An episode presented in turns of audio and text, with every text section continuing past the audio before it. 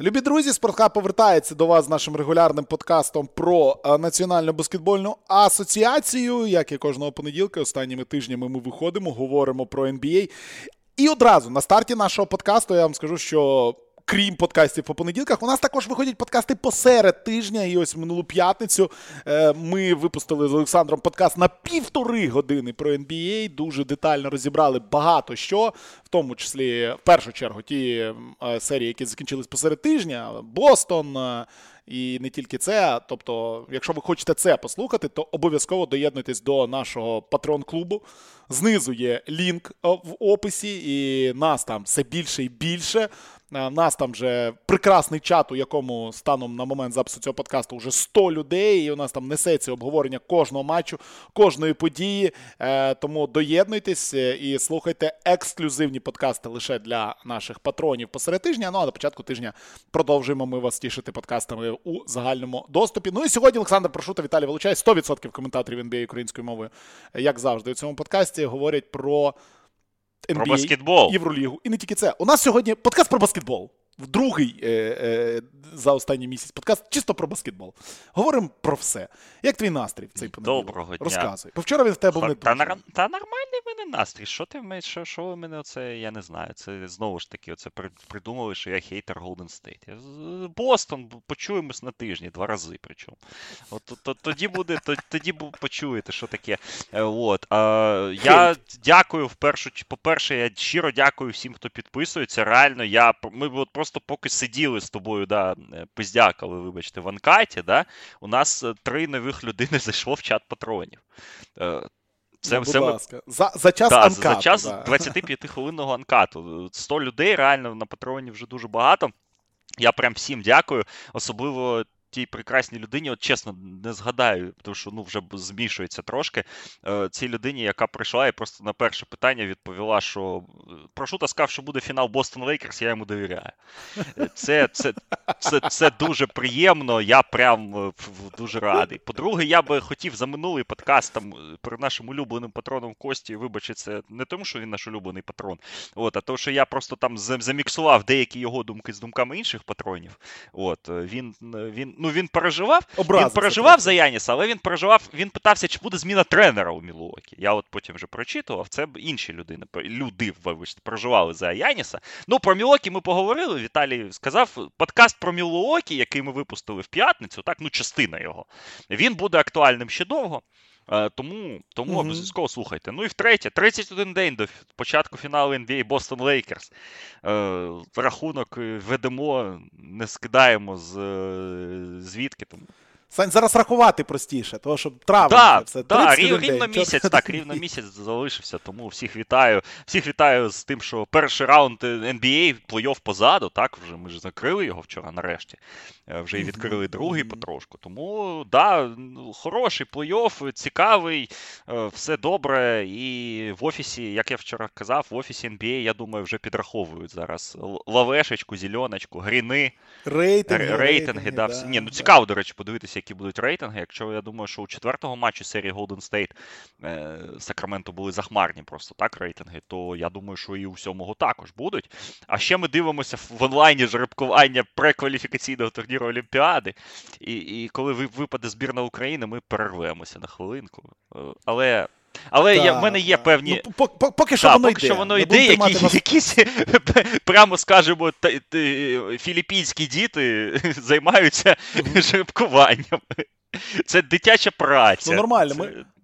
Так а чого ні? От бач, дівчинки не вдалося не вдалося їй розкрутити шарик, і е, з нею там насміхається трохи. Ну в цьому вона не сильно Дірк Новіцький не сильно від неї відірвався. Вчора та, та. Дірк Новіцький вчора не зміг відкрити один з м'ячиків, і це було дуже-дуже прикольно а на жеребкуванні. Але так, іде жеребкування прекваліфікаційного турніру до Олімпіади. Ми будемо вас тримати в курсі, тому що дійсно воно наживо відбувається. Одразу ж хочеться сказати, так рейтинги мають бути захмарні.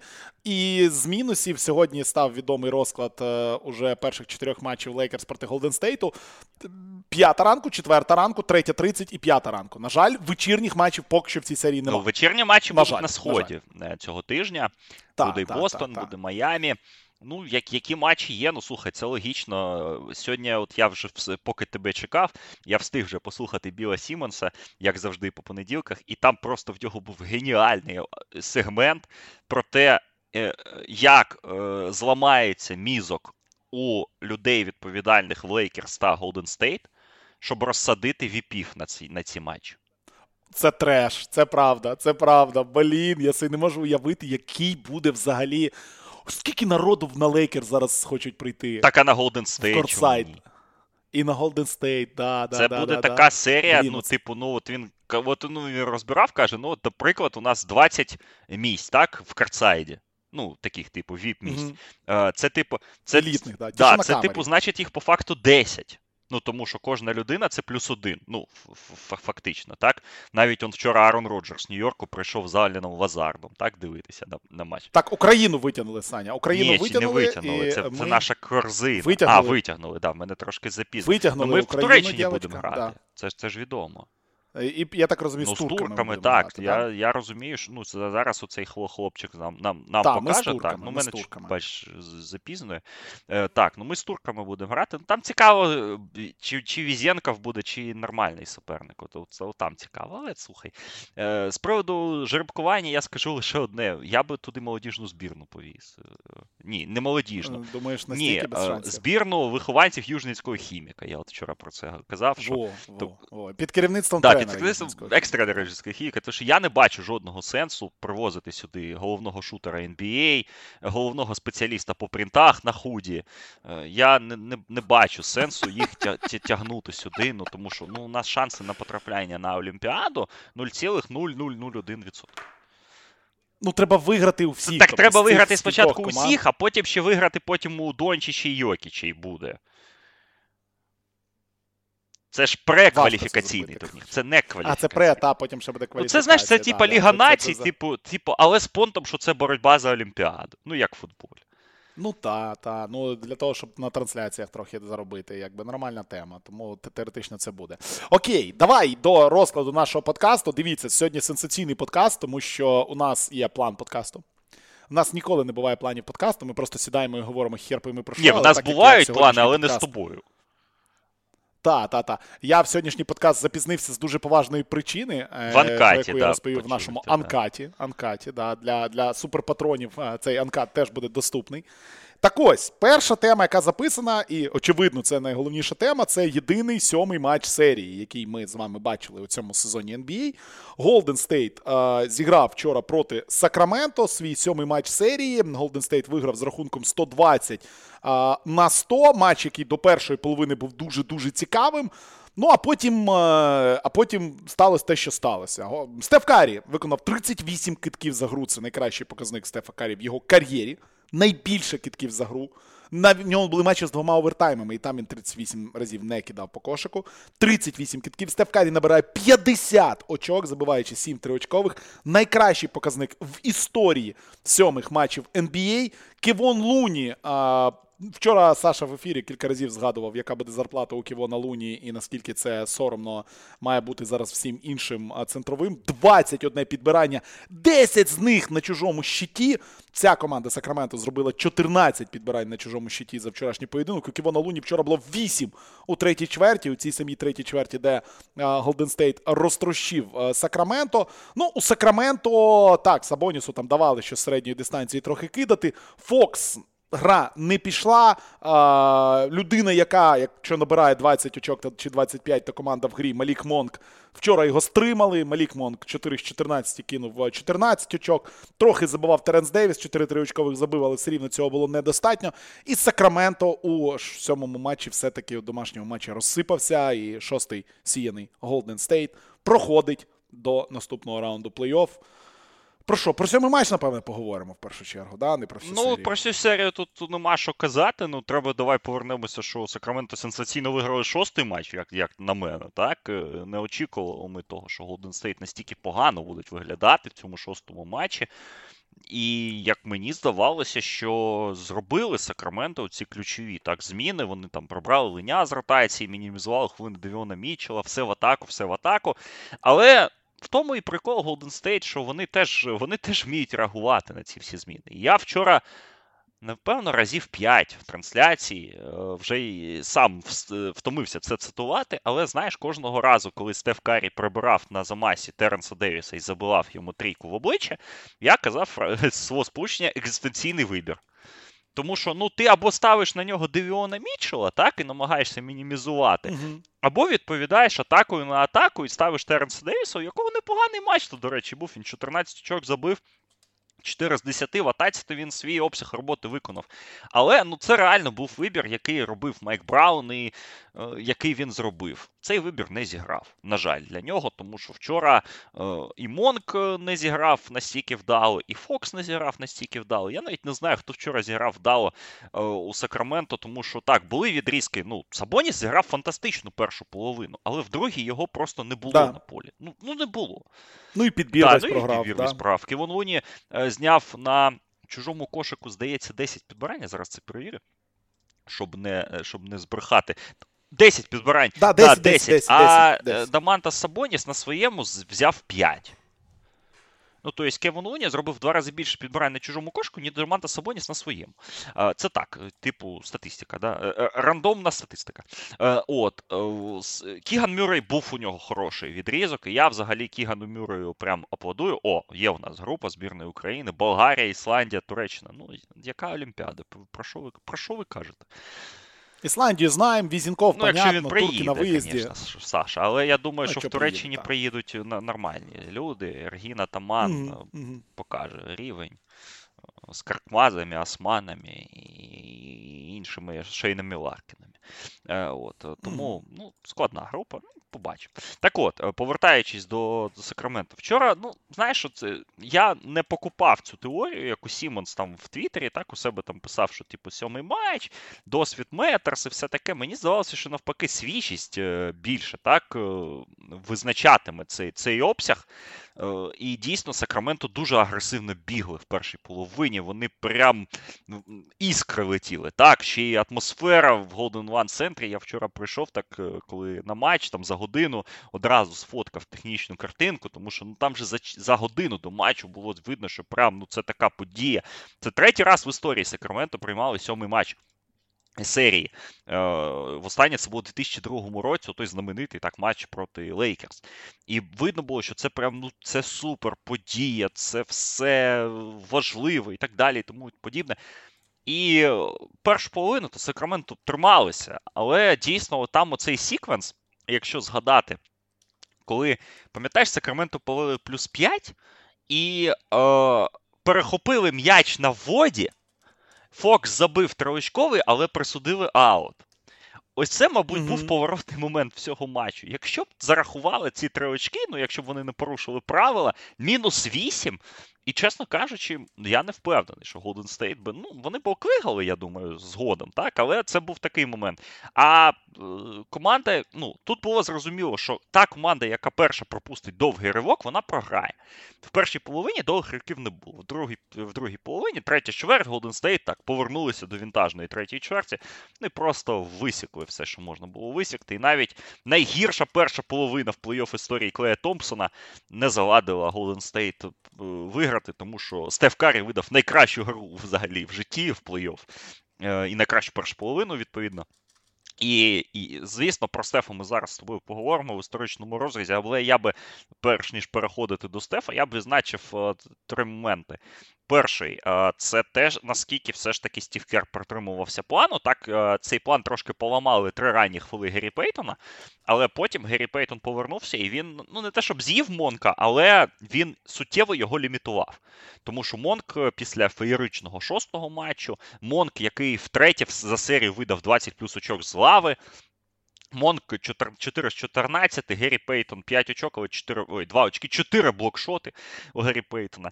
Е, Тому ось цей момент, те, що Голден Стейт е, прибрали фактично пула з ротації, тому що довіряли Мозесу Муді, довіряли Пейтону. Це перше. Друге, Ендрю Вігінс. Я вчора респектував йому весь матч. Я просто я не розумію, як людина, яка три місяці не грала в баскетбол, виходить і такий рівень дає. Це фантастика. Ну і Кевін Луні. Що що тут ще казати?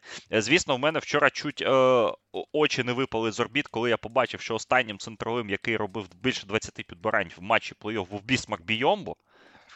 26 у нього було 5 років тому в фіналі конференції проти Клівленда.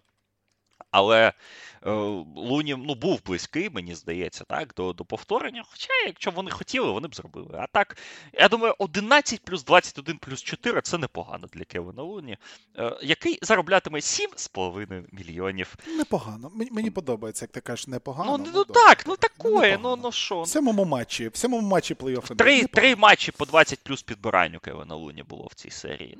Це ж ну. 20, почекай, 21 це найкращий кількість підбирань в цьому матчі. Здається, найкраще, знаю. правильно? Це, 26 це найкраще в плей-офф, Ні, 21... ну це не плей-офф, це за 20 років. Тому що тому що 20, в плей-офф там ти відкриваєш all-time рейтинги підбирання, там Білл Рассел, Чемберлен і Мозес Мелоун просто отак, ну тупо, тупо отак. поняв? Ну, та вони, Да, там вони по по 40, 40 робили. робили да. тоді. Це, це нерелевантно. За 20 років більше е, рекорди це 26 підбирань було у Ховарда і 26 підбирань було у Бійомбо. Я не знаю, чи в цьому матчі це було. Це я не перевіряв, чесно кажучи, не- не встиг банально. Але я знаю, що Кевін Луні, другий гравець після Ховарда, знову ж таки, який три матчі в серії видав 20 плюс підбирань. Ну, це фантастика. Це те, що зробив Кевін Луні. І на цьому в тлі я от е, вчора кидали в нашому чаті і про це казали в подкасті Рінгера. Е, Знайдіть е, на Ютубі, хто хоче посміятися і гарно провести час. Відео Кевін Луні, Кевін Луні і The Next Kevin Durant. Е, Дев'ятирічної давнини, де ви просто не впізнаєте цю людину. Ну просто ну, ну ви не впізнаєте цю людину, тому що Кевін Луні взагалі на інше проєктувався, так, як баскетболіст, коли приходив навіть в UCLA. Він був там суперзіркою шкільного баскетболу. Він е, е, такий там був, типу, ну реально Кевін Дюрент такий, знаєш, високий, з китком, з дріблінгом, все таке. І ось ви бачите цю машину, просто машину. Е, В один з найкращих центрових ліги, як сказав Стів Кер. Тому я, от, е, перш ніж казати про Каррі, я респекнув цим трьом моментам Стіву Керу, е, його ротації, Вігінсу і, е, звісно ж, Кевону Луні. Ну, що без Кевона Луні Голден Стейт би в цій серії були дуже далеко, мені здається, і, і, і не близько. Ну, постав, от, от возьми просто віртуально заміни Кевона Луні зараз на Вайзмана, допустим. І ну, ми прекрасно розуміємо, що ця серія не зайшла би в сім матчів. Ну я теж так, ні, От ну не який. Вайзмен, ну, ну про що ти кажеш? Ну, ну як... Ну, а хто? Ну, типу, з тих, хто там А, був ні, ну з тих, хто був, ну я не знаю, ні, ну може, може якийсь інший, так, знаєш, е, може і. Ну, це ой, слухай, це оце сослагательное наклонение, як то кажуть. Е, Я, я, Мгм, я, я не дуже люблю. Ну, я знаю, що без Кевона Луні Голден Стейт була б торба у цій серії, навіть якщо б Каррі по 50 в кожному матчі забивав. е, Це було б дуже важко. А так, Кевон Луні, ну, якщо не MVP цієї серії, то точно другий найкращий гравець. Е, Хоча, ну, Сакраменто теж треба віддати належно, але давай про Сакраменто трошки згодом. Угу, угу, угу. Ну та не, та про Голден Стейт ми теж, в принципі, згодом поговоримо трохи, того, ну, якось, е, напевне, про Сакраменто краще зараз поговорити, правильно, і попрощатися з ними з їх сезоном. Так. Е, в цей момент. То, що по Сакраменто, ну, я не знаю, як правильно описати цей сезон, а, але, ну, напевне, з тих команд, які в першому раунді вилетіли, це найщасливіша команда. Безумовно. Правильно? Це команда, яка виконала абсолютно все, що могла. Це команда з найкращим сезоном за 20 з хірами років. Це перервана серія невиходів у плей-офф.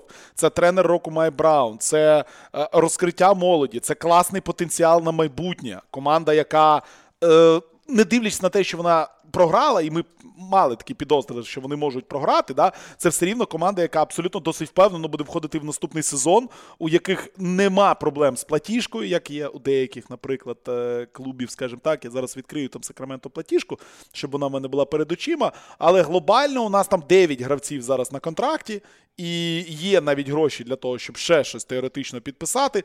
Тому це супер. Це найкращий сезон, це найкраща робота Майка Брауна.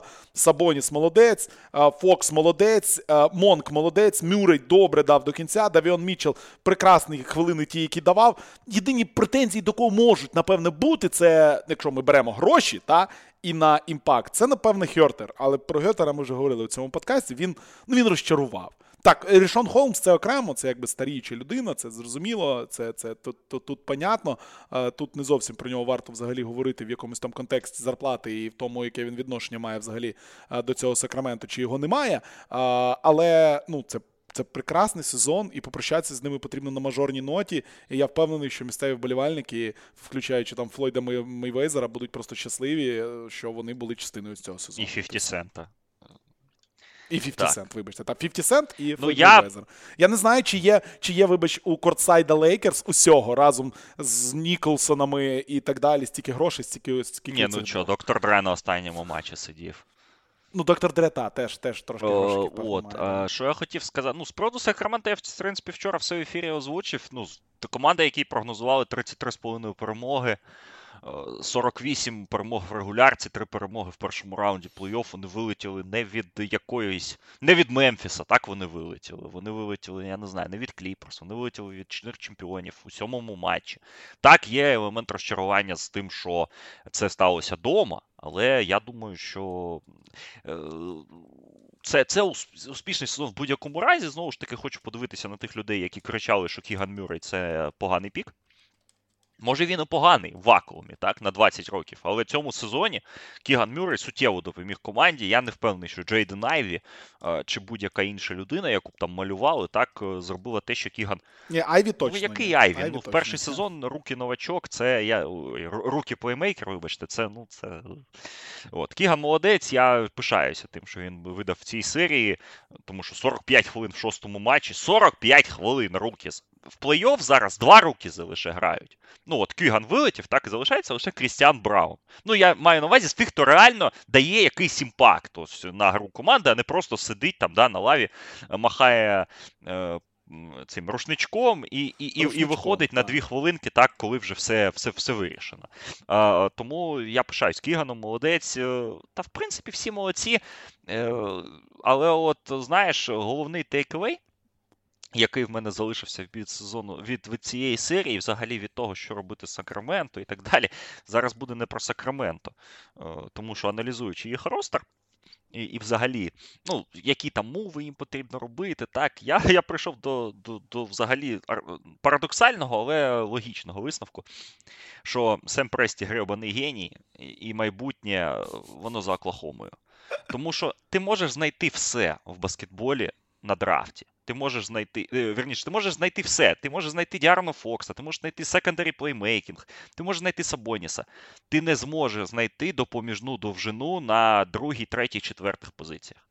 Просто так. Ну, це треба або її дуже дорого покупати, так, е, за піки. Ну, так, скільки там? Або або, або ти Golden State 7 да, або ти Golden State 7 років назад. А, Тому команда майбутнього зараз в NBA це абсолютно точно Oklahoma City Thunder. Тому що, якщо ось ти уявиш, е, ну трошки е, відозмінену, так, ну, трошки проабрейджену, трошки більш досвідчену версію Оклахоми е, проти вчорашнього Голден Стейт. Я думаю, що Голден Стейт там помирали би просто в цьому матчі проти Джейленів Вільямсів, е, Четів Холмгренів, е, Шаїв Гілджесів Олександрів і так далі. Можливо, так, це не так динамічно, це не так е, літаюче, так, але е, такого цирку, як вчора влаштував Домантас Сабоніс в другій чверті з бігменом Оклахоми, не було б ніколи. Тому що просто є довжина і є допоміжна довжина. В цьому якраз Сакраменто вони, ну, в них є бок, тому що ну, Харрісону Барнсу вже і років багатенько, і атлетизму не вистачає. Кіган трошки не про це. А знайти Монка, розумієш, можна завжди. При тому, що Монк один з наших улюблених гравців, так, і ми про, про це 200 разів кажемо. Знайти Монка можна завжди, а от знайти. Е, таку довжину, щоб в тебе вона працювала і розумно, ще й потім китки влучала. Тому watch out Oklahoma City Thunder next season. А Сакраменто Сакраменто успіхів. Цікаво, що вони будуть робити. Як вони будуть покращувати mm-hmm. цю команду.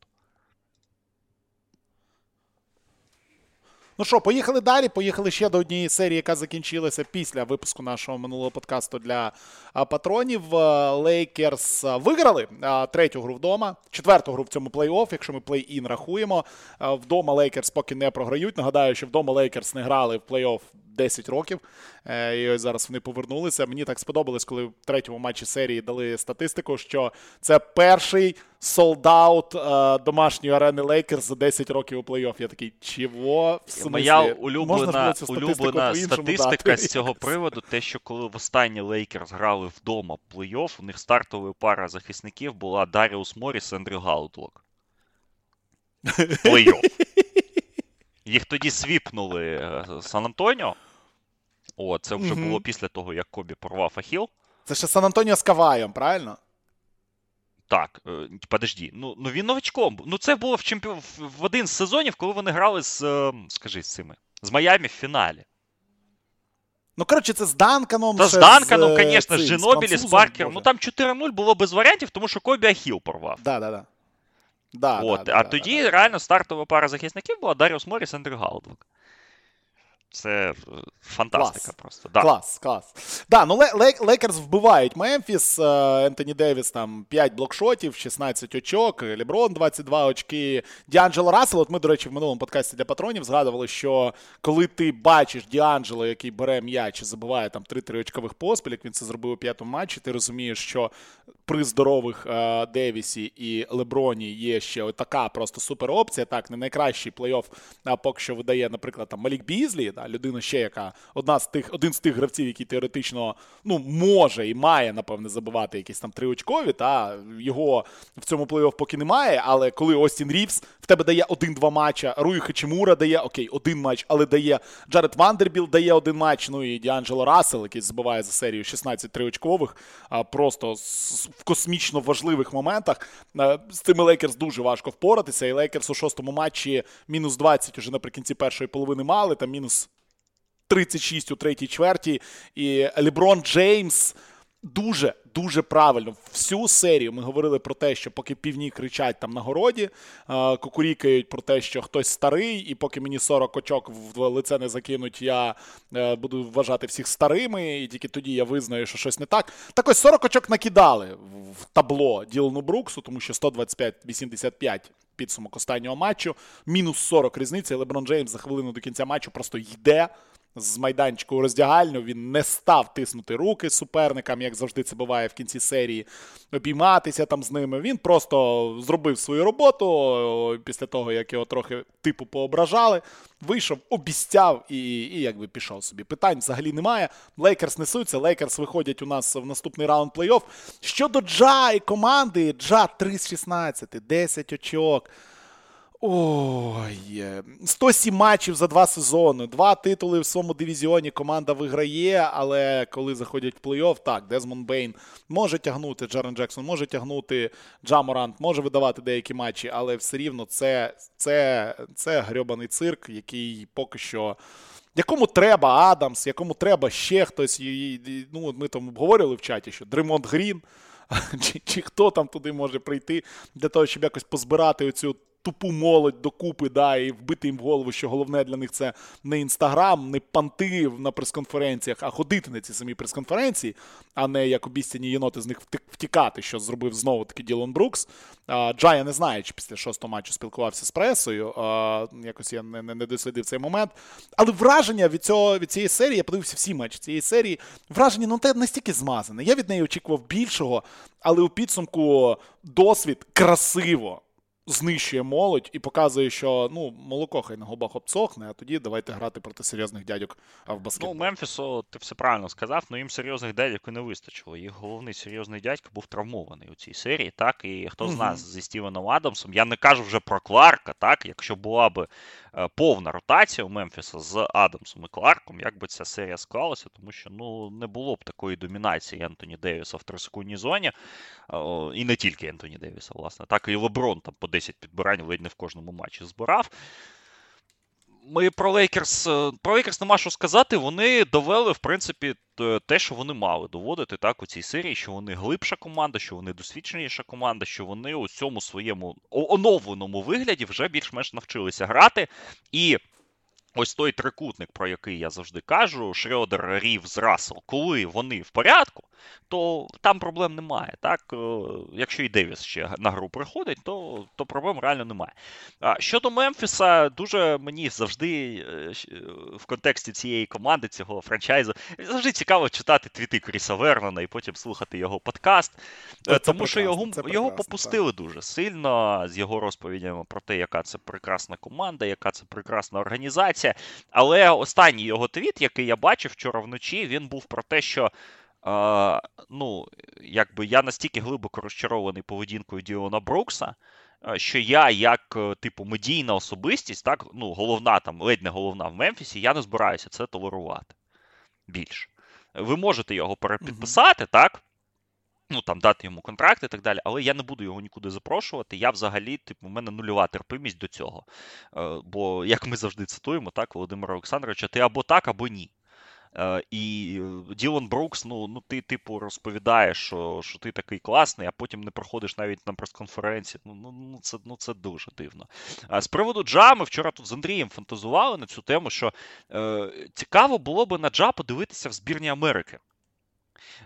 І цей experience міг би додати йому, знаєш, ну, досвіду, якогось, е, якоїсь грамотності, тому що е, Стів Кер, е, хто-то там ще там, так, в тренерському штабі буде.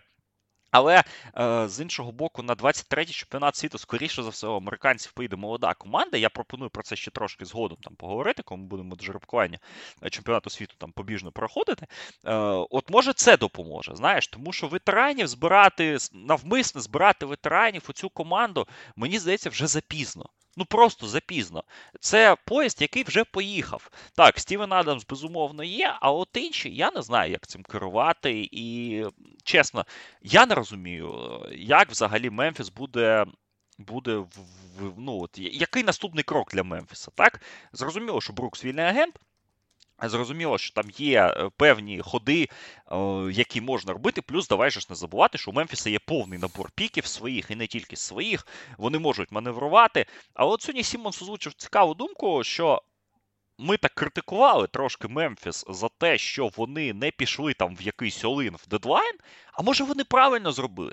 Може вони побачили, що ось ця версія команди, вона не. не як це? Недостойна того, так, е, щоб щоб за неї оце вкладувати піки і так далі. Може, вони зараз трошечки невеличку там зміну зроблять, так, а потім вже будуть е, йти в Олин. Ну тому що, ну, умовно, ти додай до цієї команди умовного Джелена Брауна, так? Ну що, щоб щось радикально б змінилося. Ну, я не думаю, що Мемфіс став би радикально контендером е, на титул в, в, в цій навіть західній конференції. Я не кажу вже про чемпіонат. Е, Тому. Тому не знаю, не знаю, чесно кажучи, як воно все буде. Е, але цікаво поспостерігати за Мемфісом, тому що то молодий костяк в них є. Вони вміють збирати ці піки другого раунду. Ми про це детально в Мейлбезі в останньому з Льошою Борисовським спілкувалися. Але що робити з Бруксом, чесно, ну він, знаєш, я я розумію, що в Мемфісі ось ця Grit and Grind культура, вона залишилася, так, її залишки там вони ще живуть в серцях болівальників і в організації. Але я теж вважаю, що Брукса потрібно позбуватися. І якщо я ГМ команди в NBA, я навіть не знаю, я би став взагалі до нього торкатися чи ні, тому що він Знаєш, настільки, як це це у Кані Веста, так здається, ця оця строчка була, що це я пройшов шлях від е, underpaid to overrated. Ну, ну, це ну, це реально от шлях Ділона Брукса. З піку другого раунду, з хорошої історії, так, типу, там розвиюваність, людина. Він став абсолютним ідіотом просто. І ну от я вже бачу, як Детройт Пістонс дають йому 20 мільйонів, але краще 90 мільйонів Остіну Рівзу дати ніж за 20 мільйонів на рік Ділану Бруксу. Ну просто що би що. От ну от навіщо? Тому цікаво, що буде робити Мемфіс, і потрібно мізки в Джа вправляти. Як це робити? За за зовнішнім впливом. Так, може в збірну його справді відправити. Може ще підписати двох-трьох ветеранів е, штибу Стівена Адамса. Не знаю. Я не в не всередині команди, я взагалі не розумію цей менталітет американського хлопчика, так, який теж там був на задвірках історії, а тут став е, мультимільйонером з, з претензією на мільярдера. Що робити? А що робити з ігрової точки зору? Їм потрібно позбуватися Брукса, їм потрібно знаходити е, ще шутінг, і, звісно, поглибити трошки передню лінію, е, тому що ну, от відсутність бекапа за Адамсом, яка, в принципі, була завжди плюсом для Мемфіса, тому що був Кларк, був Тілман, є Сальті Альдама, і їх, в них є там варіа... варіативність, так? А от прибрали. Ну да, да, слухай, я, я так вклинюсь. Я не один раз в цьому сезоні говорив в подкастах, що я вважаю, що друга п'ятірка Мемфіса є найсильнішою п'ятіркою в е, НБА.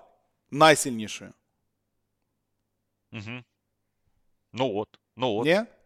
Ну, бо так, так було, так і є. Але але, але коли живий Кларк? Ну, коли живий Кларк, е, без нього це не працює, розумієш? Кларк це якраз цей згусток енергії, так, який який виходить і який завжди там по 3 по 4 підбирання. Це такий Кевон Луні, так, для для цієї команди, але не в основному складі.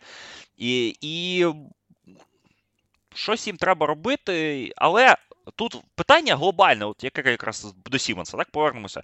Чи е, справді ця команда готова на якісь високі звершення в очах її менеджменту? Якщо вони відповідають на це на це питання так, то їм, мабуть, потрібно зберігати навіть Брукса, але там вмовлювати його там на 10 мільйонів чи там на 15 мільйонів на рік, е, втрати, тратити есети, витрачати есети на придбання якихось там ще інших гравців.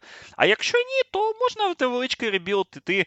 Е, часу ще багато. Е, кістяк в них молодий. Навіть Стівену Адамсу 20, 29 років.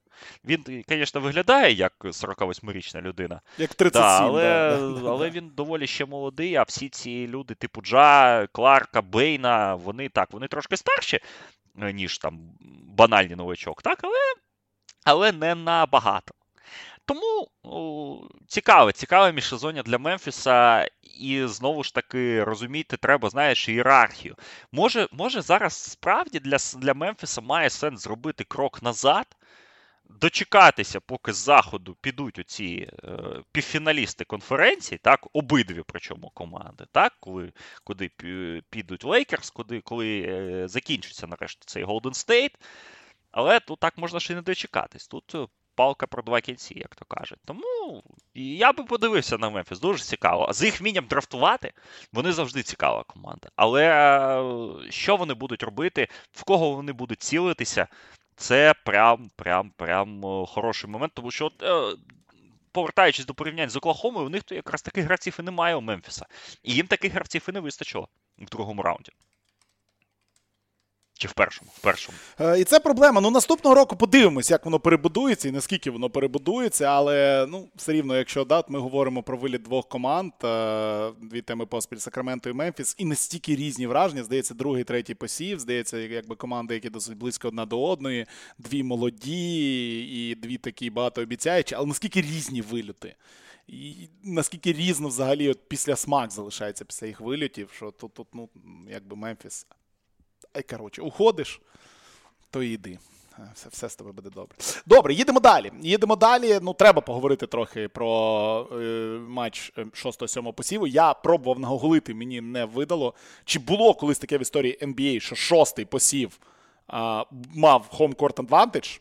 Ну, Це цікавий момент, так. Хоч колись. Це цікавий момент. Тому що тому що я такий, так, стоп, шостий посів має перевагу домашнього майданчика. Як це, бляха-муха, можливо? Ну, це можливо стало після того, як перестали пересівати в плей-офф NBA. Так, це сталося скільки там років сім тому, чи коли раніше в перших раундах NBA, нагадаю, що пересівали, і все рівно найвищі з найнижчим посівом у другому раунді грали.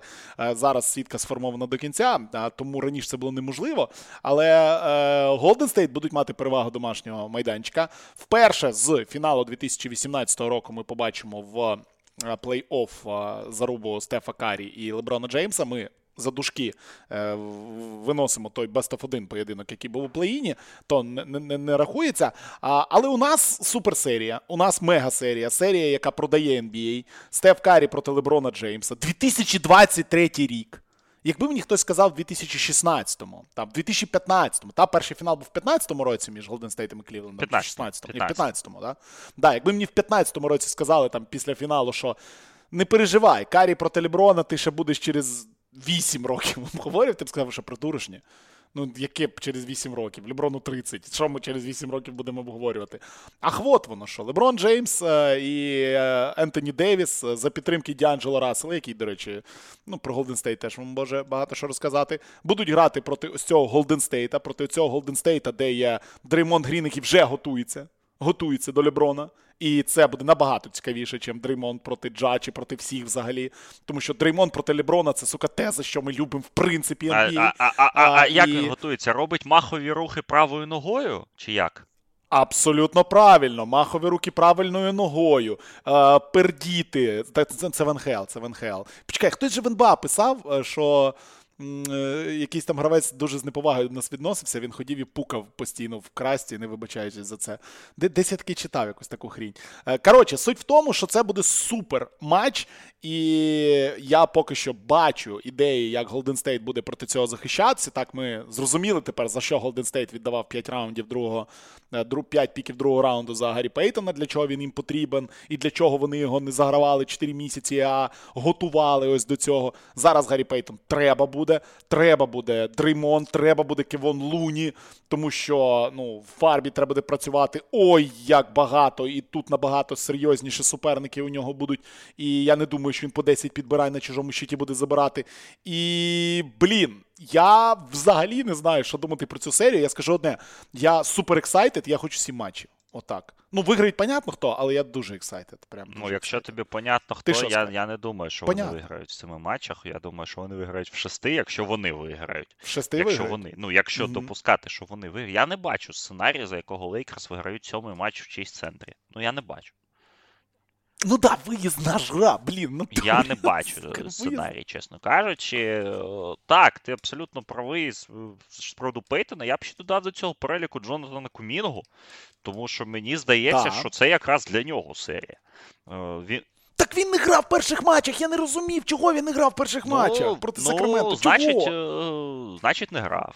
Ну, знаєш, якщо як Стеф казав після шостого матчу, якщо в нас комунікація рветься на рівні Клей, Дреймонд, я, то ну я додаю до його слів, так домислюю, то який кумінга в жопу?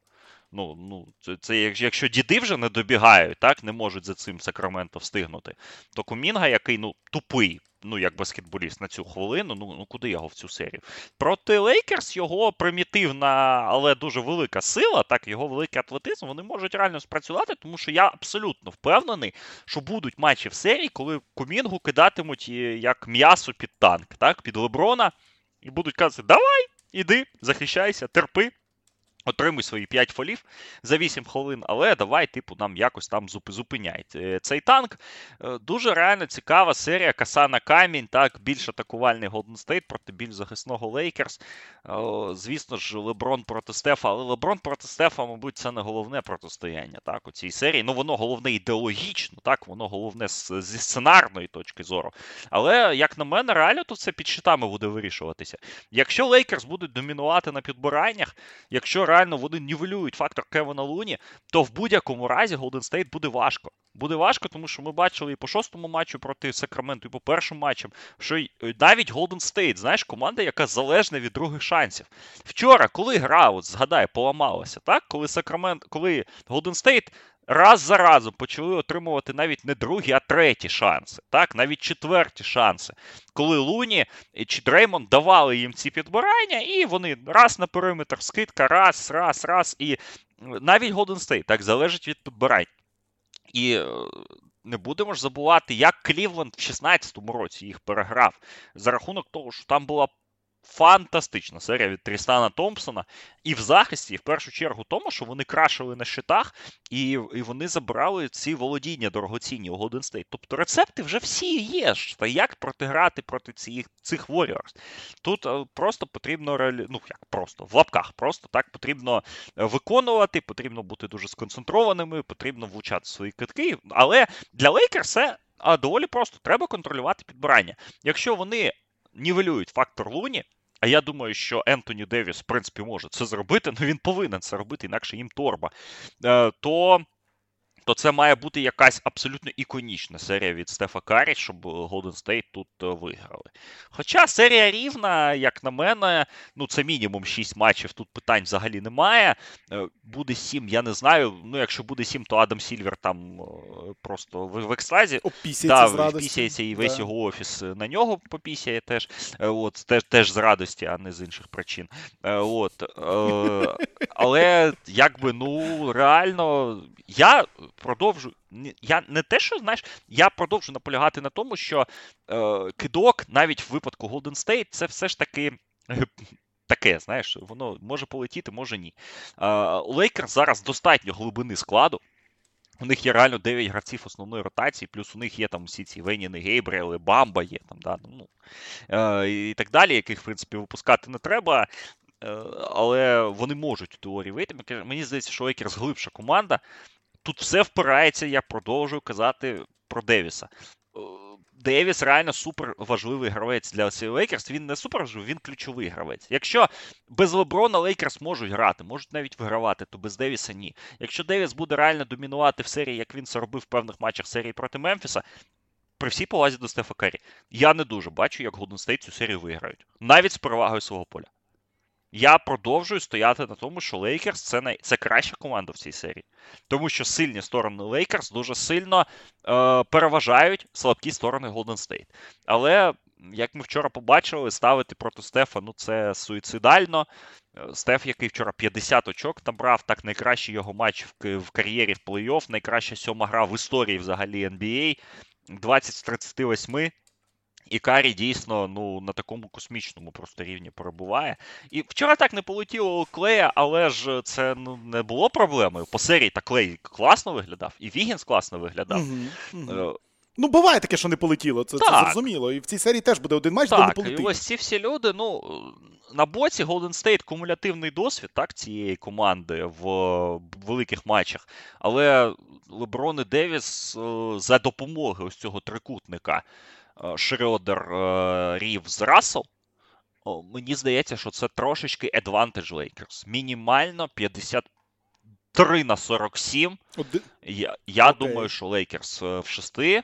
Фаворити букмекерки Golden State, 1,65 на них Lakers 2,24. Е, я пропоную одразу ставити на на 6, на 5,5 матчів, так, ну, тоталу більше, але там буде коефіцієнт 1,5 десь. Це це, це, це, це не дуже цікаво. Ми на таке не ставимо, ми на таке так, не ставимо. Ми на таке да. не ставимо. Так, тому дуже буде цікава серія, ну дуже хайпова. Так, п'ятий раз в плей-офф зустрічатимуться Леброн та Стеф. Зрозуміло, що у Golden State величезна перевага, так, е, за цими історичними показниками. Але якщо вже казати про legacy, ну ось мені ця серія реально видається як останній великий шанс обидвох на чемпіонський титул. Звісно, те, що вчора показав Стеф, це переноситься і в 37, і в 38 років. Але от щоб бути першою зіркою команди. Ну, я не впевнений, що Карі буде в найкращій, в кращій позиції в наступні роки, ніж зараз. А щодо Леброна, тут взагалі нема про що розмовляти. Цей е, ран Лейкерс, мені здається, от прям на всі гроші вони мають грати. Вони мають, знаєш, як ото в велоспорті, нестися 85 кілометрів цього спуску відриваючись, розуміючи, що е, пелотон е, е, під загальним назвою, під загальною назвою вік гравців їх наздоганяє і наздожене на рівнинці. так? Тому треба відриватися, і я думаю, що Лейкерс просто мають тут віддати все. І, до речі, один недооцінений аспект, я б ще назвав, я б не сказав, що у Дарвіна Гема тут дісадвантаж в тренерській дуелі, тому що ну, ми побачили, що Мілвокі вартують без Дарвіна Гема на на лавці. Е, і Гем дуже сильний сезон провів, як на мене, дуже недооцінений, тому що за всіми цими зірками втрачається те, як він е, провів команду по сезону. Так, Голден Стейт довели, що і в них тренерський штаб не просто спостерігачів, так, із сімечками на лаві для запасних, а вони теж свою роботу роблять. Але все дуже рівно в цій серії виглядає. Все ж таки, я віддаю мінімальну перевагу Лейкерс. Окей, е, ну єдине, що я хочу додати, я теж впевнений, що це такий last dance для для, для Ліброна і для Девіса, і для цих Лейкерс. От впевнений я, ну і дійсно там все все покладено зараз на на кон для того, щоб тут е, взяти і, і зараз виграти.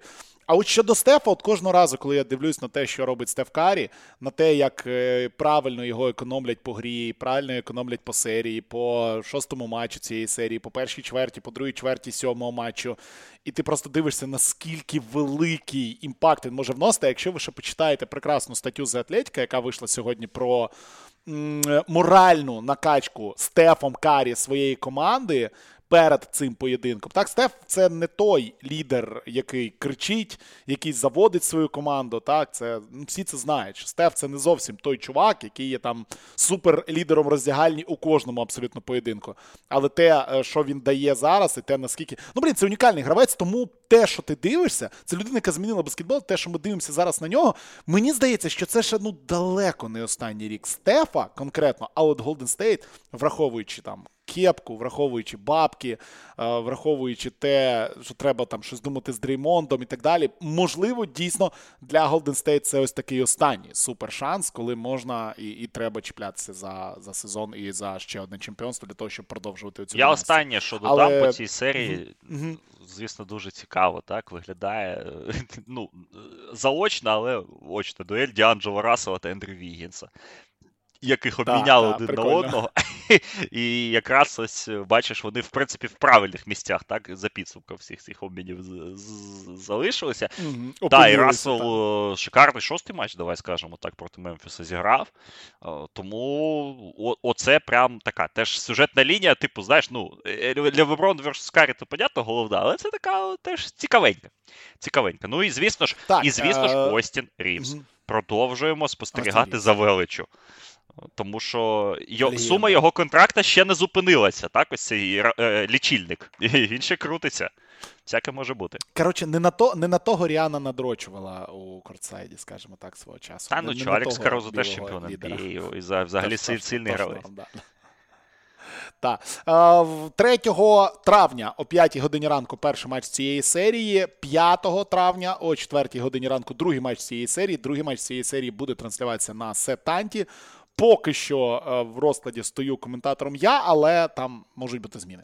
Можуть бути зміни 7 числа, е, тобто два дні у нас між першим і другим матчем, два дні між другим і третім, 7 числа у нас грають в четвертій, в третій 30 ночі ці команди, і 9 числа грають о 5 ранку. По два дні між поєдинками, і по два дні між поєдинками буде всю цю серію.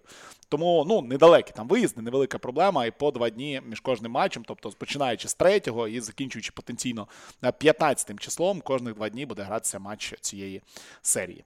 А, Їдемо далі.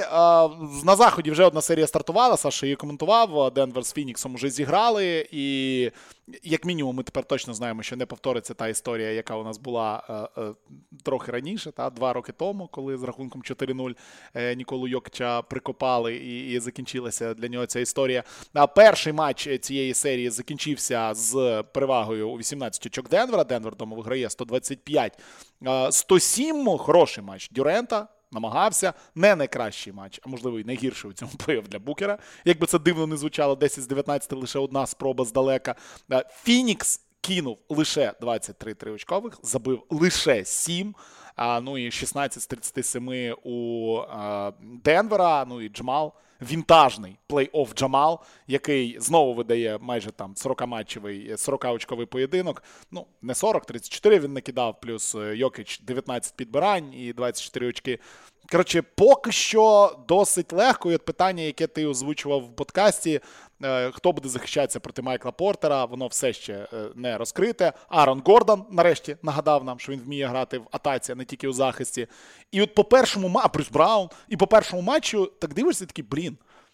А що Фінікс з ними робити буде взагалі? Тобто мені поки що дуже подобається те, як Денвер цю серію розпочав. Питання в тому, звичайно, як вони її продовжать. Але на даний момент прям супер адвантаж у е, Денвера. І знову таки питання не закриті. Хто буде захищатися у Фінікса? Тому що Ейтон.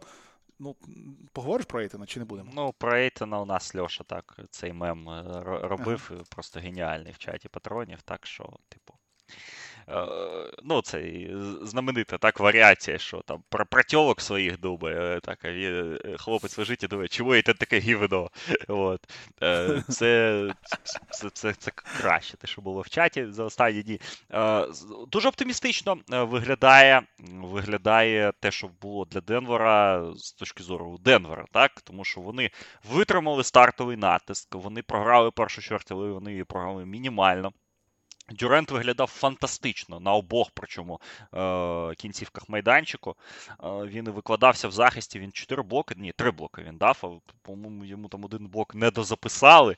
Е, тобто він там відпрацьовував, він там і забивав, і з середньої, і з дальньої. Ну що він там тільки не робив? І Букер непогано виглядав. Але Денвер просто їх перекусив. Вони достатньо грамотно лімітували інших гравців. Так, у Фінікса, як завжди, виникла проблема з тим, щоб знайти п'ятого гравця, а навіть моментами і четвертого, а навіть моментами і третього, тому що Кріс Пол за першу половину, якщо я не помиляю, 6 плюс 1 награв. Потім він там трошки не забивав у другій половині, але це вже було до одного місця. І Денвер грав дуже-дуже впевнено. Для Денвера ключовим моментом цього матчу була друга чверть. Е, навіть середина першої чверті. Там було 8 хвилин, коли не грав Йокіч. З цих 8 хвилин ще 4 хвилини чи 5 хвилин не грав Джамал Мюррей. Дуже сильно ризикнув Майкл Мелоун, е, посадивши і Мюррея, і Йокіча одночасно, але я думаю, він так перевіряв так, свою команду, такий краш-тест її влаштовував. І у ці хвилини Майкл Портер, так, він забив лише 11 очок за гру, але 9 з них він забив якраз от у ці хвилини, коли не було ні Йокіча, ні Мюррея на майданчику. І п'ятірка Портер, Гордон, Колдвелл-Поуп і обидва Брауни. Чи е, замість другого Крістіана Брауна там Джеф Грін виходив, ця п'ятірка не те, що не програла хвилини. Так, ми знаємо, що у Денвера проблема з хвилинами без Йокіча. Вона у них е, останні mm-hmm. вона не те, що не брала ці хвилини, вона їх виграла. І потім повернувся Йокіч. І продовжувалася гра, ну але, звісно ж, головним гравцем був Джамал Мюррей, тому що ти так сказав про те, що Фінікс забив сім триочкових. Е, вони сьому трійку забили в сміттєвий час. У них у них ну, було 6 триочкових за весь матч, і 6 триочкових Джамал Мюррей влучив за гру. Причому, знову ж таки, 34 очки Джамала Мюррея це добре. Не треба Е, скидати з уваги 9 асистів, які він зробив. Він дорогував грою команди. Причому асисти дуже різні. Це були і скидки е, в кути на шутерів, це були і банальні старі добрі пікінроли, так з Йокічем, е, коли де передачі Йокіч завершує. Джамал Мюррей фантастичний матч видав. І ось е, у комплексі, так і те, що KCP влучив, і те, що Брюс Браун дав енергію, агресію в захисті, і те, що Крістіан Браун, так, він набрав лише одне очко, але 5 підбирань і 4 перехоплення. За 14 хвилин для новачка він дав такий імпульс енергійний, що я просто, ну, я ну, теж ну, душа радувалася, коли я бачив Крістіана Брауна, тому що, ну, знову ж таки, повторюся, два новачки е, в цьому плей-офф дають настільки великий impact. Це був Кіган Мюррей, і зараз це продовжує давати Крістіан Браун. У Фінікса дійсно проблема. У Фінікса, по-перше, проблема з математикою. Тому що коли ти кидаєш десь 9 триочкових за половиною, 23 за матч, ну, тебе команда, яка влучає більш-менш, вона тебе просто прикидає. Причому Фінікс вже влучив 51% з поля. Вони були дуже ефективними з гри в цілому. Але ж е, це перше. Друге, математична проблема. Якщо ти не кидаєш е, триочкові, як Фінікс компенсував це все в першому раунді штрафними? Щось я не побачив 40 штрафних від Фінікса у цьому матчі. Як тільки було більш-менш рівне суддівство, коли не давали ці мусорні сміттєві фоли Букеру та Дюранту, Фінікс пробив 14, 17 штрафних всього за гру. Денвер 15. Тобто, коли в серії з Кліперс Кліперс били 20, а Фінікс 40, і вирівнювалася так, ось ця різниця триочкових, двоочкових, то тут її ніхто не вирівнював. І все, одразу Фінікс проплив. Ну і, звісно, Діандра Ейтон. Тут нема про що казати. Поки при тому, що Йокіч то зіграв доволі, доволі невпевнений матч. 9 з 21 він намазав з-під кошика в таких ситуаціях, ну прямо очевидних. Я ще навіть сміявся з цього, що в Вегасі 99% ставок було на більше 25,5 очок Йокіча. Скільки набрав очок? 24. Вегас завжди перемагає. так? Е, це це теж. Але при тому, що Йокіч зіграв поганенький матч зі своїми стандартами. Ну, посередній, давайте казати. Не не, не поганий, посередній матч. Зі своїми стандартами. Ну, настільки була біла пляма там під кошиком, і виходив бійомбо, бійомбо, нічим не допоміг команді. Потім вийшов Джок Лендейл. Він виглядав трошечки краще, але не суттєво. І там, де ми про Фінікс сказали, що в них є проблема з знаходженням п'ятого гравця, в них навіть четвертого не було. Тому що ні Крег, ні Окогі, ні Лендрі Шемет. Лендрі Шемету взагалі нема чого робити в цій серії.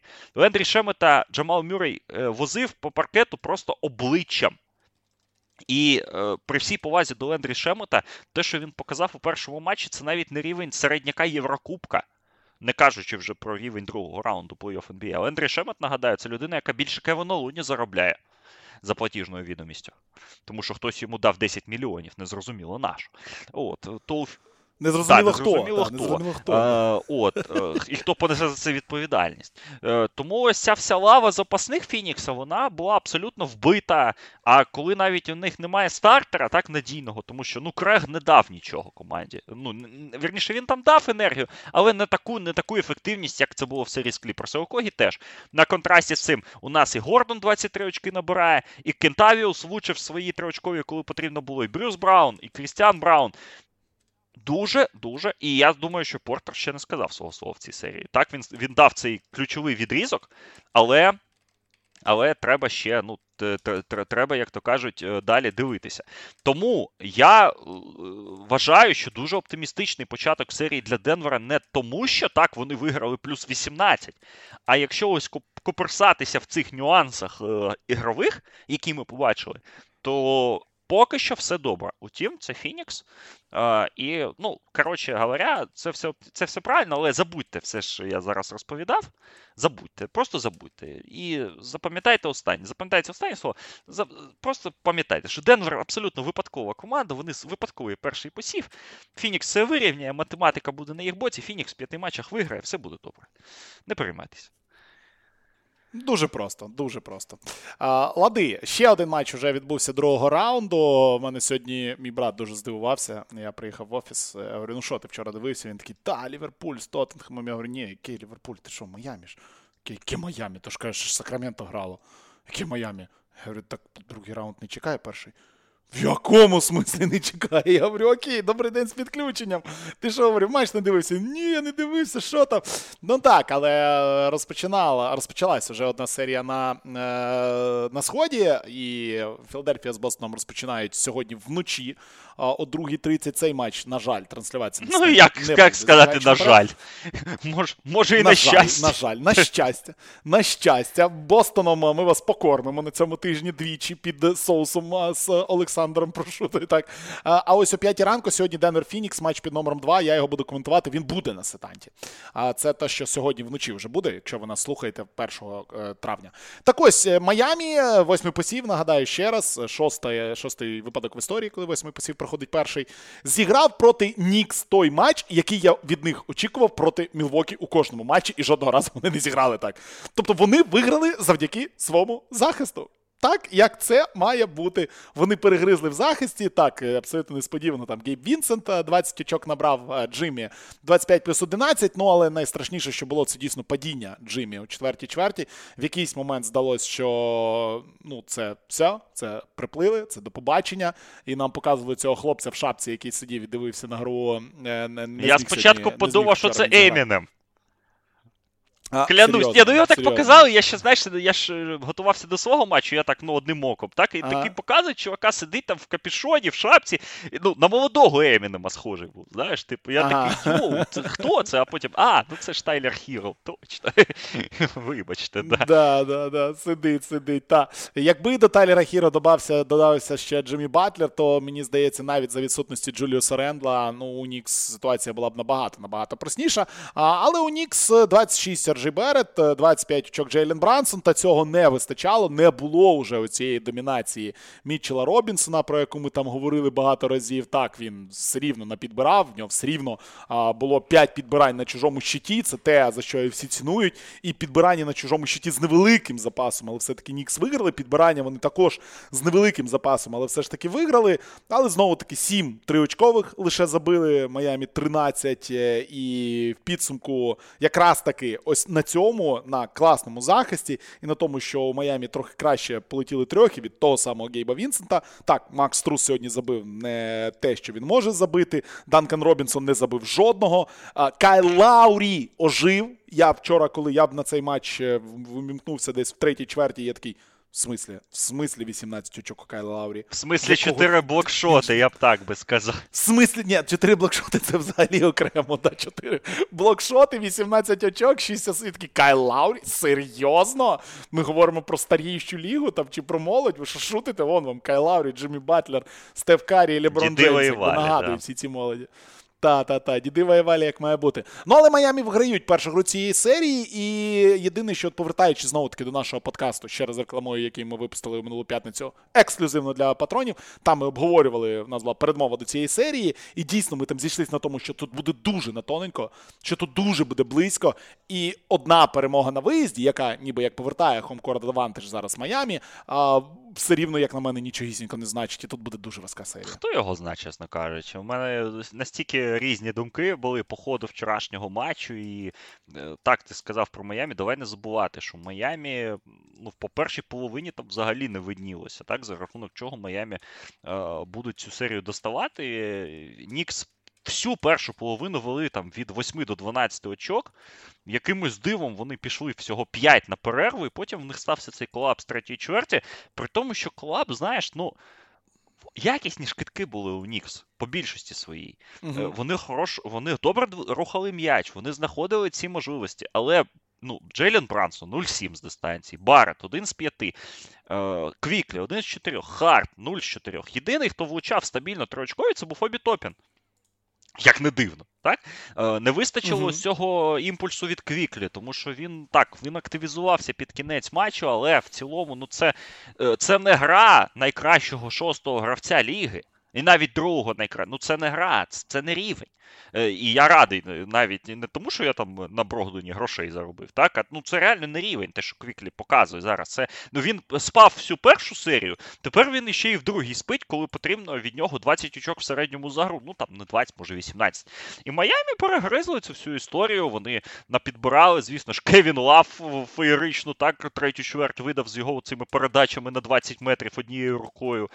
І Адебайо допоміг. Ну і Вінсент. Е, Льоша вчора часто писав в нашому чаті: скажіть Гейбу Вінсенту, що він не Стеф Карі. А я от забув йому відповісти. Відповім зараз. Якщо це мені здається, знаєш, Гейбу Вінсенту сказати, що він не Стеф Карі, в нього настройки зламаються, і він гадає, що він гравець збірної Нігерії е, доволі посередній, і поїде колись чемпіонат Ізраїлю. Е, а от якщо йому це не казати, він продовжуватиме фігачити на рівні плей-офф е, з високими відсотками. Каліб Мартін, який дав там блокшот в стилі Леброна Джеймса, так, 16-го фіналу, просто наздогнав Баррета, як вліпив. І це ще Робінсон 0 з 5. Ось ще резерв є у Майамі. Але дійсно від Батлера дуже багато залежить. Е, Sprained ankle у нього, е, як сказав Спольстра. Е, Батлер, я вчора про це і писав, і казав, що ну, він як собака бешена. Він він, він буде бігати, поки його не прострелять. Він впав, він тримався за ногу, але він встав і пішов грати. І він дограв цей матч. Як воно буде далі, побачимо. Але чесно, от у мене є ну, така як це, синусоїда, так, емоцій, тому що з одного боку Майамі виграли перший матч, який Нікс не мали програвати ні, ні в жодному разі, в Медісон Сквер Гардені, усе це все на очах Арона Роджерса, прости господи. Е, от, е, А з іншого боку, а що змінилося? Нічого наче не змінилося. Нікс грали без Рендла, Нікс влучили 7 з 34 дальніх. Змінилося тільки те, що, можливо, там Мічел Робінсон травму отримав, і він казав після матчу, що в нього серйозно болить спина. Оце може бути проблемою для Нью-Йорка. І ми тут сміялися на днях, що травма Джеріко Сімса це прям game changer, так? А хто знає, може Джеріко Сімс би зараз і вийшов би і допоміг е, на цих самих підбираннях, так? Тому що це ж східна серія, не західна. Хоча й на заході підбирання грають. А тут то вони, е, коли обидві команди будують скля... це скляний, ой, скляний, вибачте, цегляний завод, то то якби підбирання це ключовий фактор. Може, Джеріко Сімс би допоміг команді. Ми не знаємо цього на на 200%. Е, тому я не знаю, як е, як, е, ну, які висновки так робити. З одного боку, дуже неприємно все для Нью-Йорка, тому що перший матч не, не мали вони програвати, і вони пропустили цю активізацію Лаурі і того ж Вінсента. З іншого боку, повернеться Рендл можливо. Барет вчора виглядав непогано, Брансон виглядав непогано. Кидки полетять, буде трошки краще, трошки збалансованіше вони проведуть матч, трошки більше Хартенштайн, трошки менше Мічела Робінсона, і може бути все добре. Тому я не, не, не ховаю Нью-Йорк, але, звісно, стратегічну перевагу вони вчора віддали. Одне питання, яке хотілося б в підсумку цього, обговорення, ми вже по всім матчам поговорити задати, да, і додати трохи до того, що ми поговорили про Golden State і Lakers, з точки зору медіа, з точки зору телебачення, з точки зору висвітлення і взагалі всього. Другий раунд, який ми зараз маємо, це ідеальний другий раунд. Тобто ми маємо Бостон, ми маємо Філадельфію, ми маємо Нікс вдома, ми маємо Лейкерс, ми маємо Голден Стейт. Тобто, це всі найсильніші ринки, всі найпотужніші телевізійні ринки, все найкраще, що може бути. Кого в цьому всьому не вистачає, не не вважаючи одного слав'янського любителя ну, пива. Цього, мабуть, і не вистачає. Ну, З молодих зірок, якщо там так пригадати. Ну, з команди ну, з Техасу немає. Бо Техас Ти знаєш, що вперше в історії NBA ну, команда та. з Техасу взагалі не вийшла в плей-офф. І ну, це, це дивно. погано, так. це погано, ну, а, штат. а з іншого ну, боку, ми ж е, проводили цю статистику дуже красиву вночі, що вперше в історії ліги вийшли в другий раунд вісім перших, ну, вісім посівів. Так, перший Денвер, другий Бостон, восьмий Майамі. Ну, так, знаєш, як в футболі, так від першого Ну, до одинадцятого, так. номери е, вийшли, як ста- старі добрі часи, але такого ніколи не було. І це так, це виглядає як ідеальний другий раунд для NBA з точки зору медіа, з точки зору хайпу, з точки зору, знову ж таки, продажів цих трансляцій і так далі, і тому подібне. Нема чого мені додати. Ну класно, все класно. Давайте тільки без Класно, травм, так, так, так щоб, щоб О, лідери. Але ну, з цим важко. З цим важко. Ми, ми, нічого, Да, це, да. ми нічого з цим не можемо зробити. І от якраз переходячи до Е, травм, так, е, Джоель Ембіт під величезним питанням на перший матч сьогоднішньої серії. І я думаю, що навіть якщо Ембіт буде грати на одній нозі, ну, чесно, ой, так sweep ом пахне. Ой-ой-ой. Я тобі скажу так. Я тобі скажу так, якщо я сьогодні за годину до матча в NBA Injury Report, і в мене вечором просто ще матч е, е, матч Ла Ліги, я Вітю Циганкова проти Севільї коментую, того я там до 12 спати точно не буду, хоча я люблю перед такими поєдинками, які в 5 ранку лягти спати о 10 е, І я сьогодні виспався, от майже там до 12 ранку я спав, в принципі, до 11 фактично. Я планував не спати сьогоднішню ніч, але якщо я побачу, що імбіда не буде, я не буду дивитися наживо сьогоднішній матч. Я ляжу спати. Я буду готуватися. Ну, я буду спати і відпочивати перед матчем Денвера. Я не, я не буду вважати цю серію цікавою просто без ембіда, або, як ти правильно кажеш, з Ембідом на 70% це sweep. Це па дуже па. Ні, ну Бостон це Бостон. Це ми прекрасно розуміємо. Вони можуть самі собі, да, як в цьому мемі, просто палку в колеса вставити велосипеда, там впасти, програти два матчі вдома. Це, це абсолютно нічого дивного в цьому не буде. Ніхто не здивується, якщо Бостон реально човкне просто страшною абсолютною силою. Але як вони можуть виграти у Бостона з Полом Рідом? Ні, ну Пол Рід, подожди, Пол Рід легенда. Не, не надо, не, не, Ну, не легенда, надо да, накатувати легенда на Пола Ріда. Це легенда єдиний нормальний, це єдиний цікавий баскетболіст у Філадельфії для мене. Я про це казав неодноразово в подкастах, що ну, ти знаєш, як в кожній команді є якісь молоді гравці, так є якісь там цікаві проспекти. В Філадельфії нема ніхіра. Це, Ніхіра нема. Ну я ну ми бачили вже Бостон проти Філадельфії у цьому сезоні багато разів з Ембідом. Ну і все. Ну, Ну, вони знають, ну, що так вони робити. один матч виграли, коли Ембіт 50 забив. І то Ембіт тоді якраз Да, на 52, MVP по-моєму, йшов. що, І, да. і, і, і може, кстати, мгм. дійде, тому що MVP вручатимуть завтра вночі. Ну, не сьогодні, а завтра. Е, На TNT ж, коли буде вівторок на середу.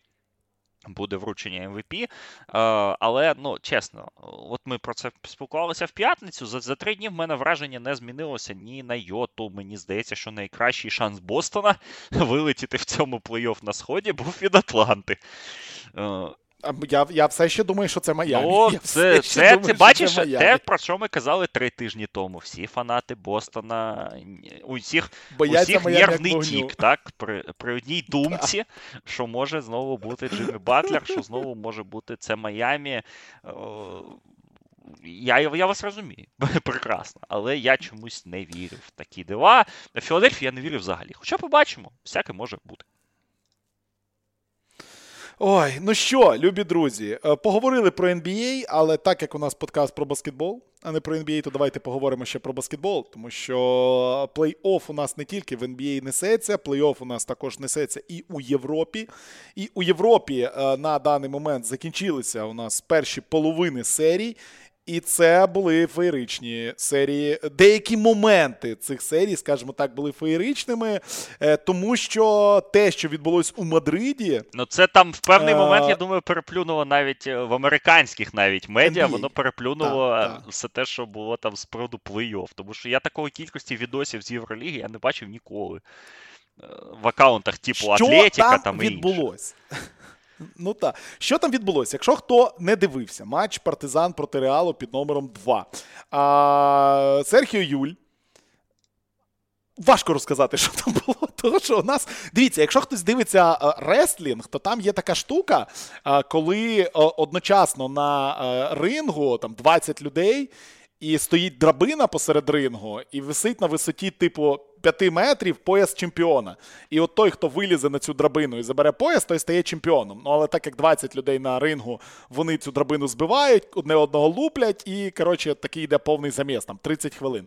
Приблизно те саме відбулося у матчі Партизан проти Реалу, тільки це відбувалось не 30 хвилин, а 30 секунд.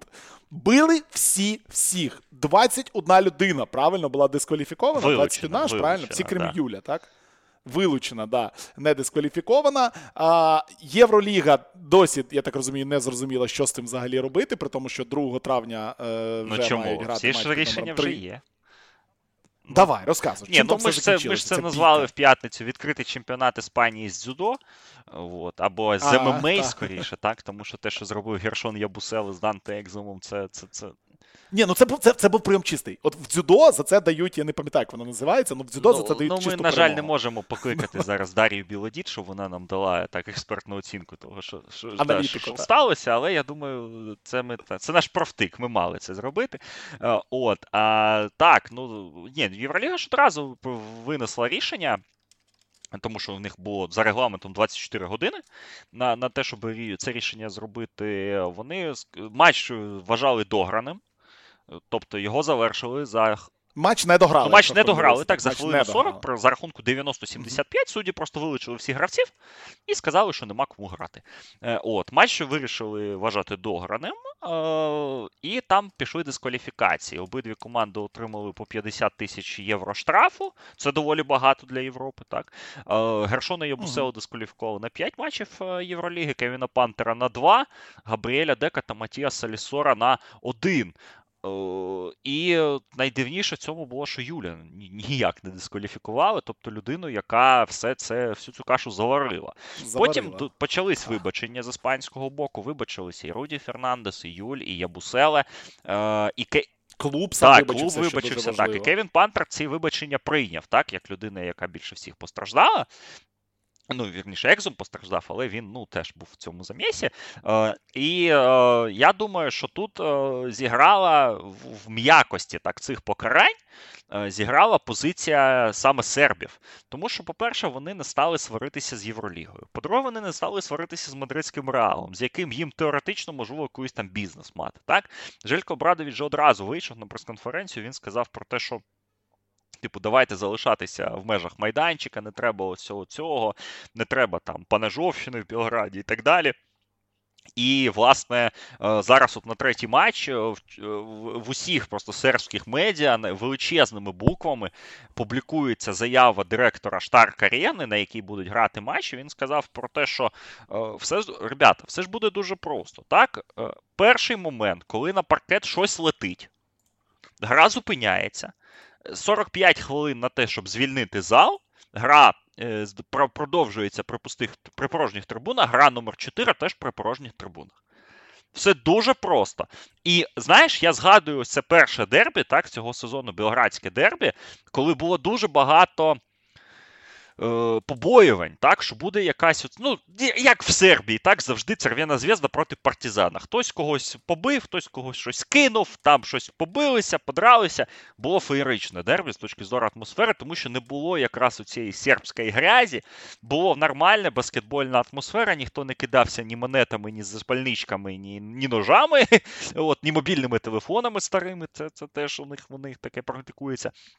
От, і а, дійсно це була класна атмосфера. Я думаю, щось таке і буде тут. Хоча Реал там запросив собі безпрецедентні просто заходи безпеки, і партизан погодився на ці заходи безпеки. Там конвой 24 на 7, е, е, е, що їх буде автобус забирати прямо з злітної смуги.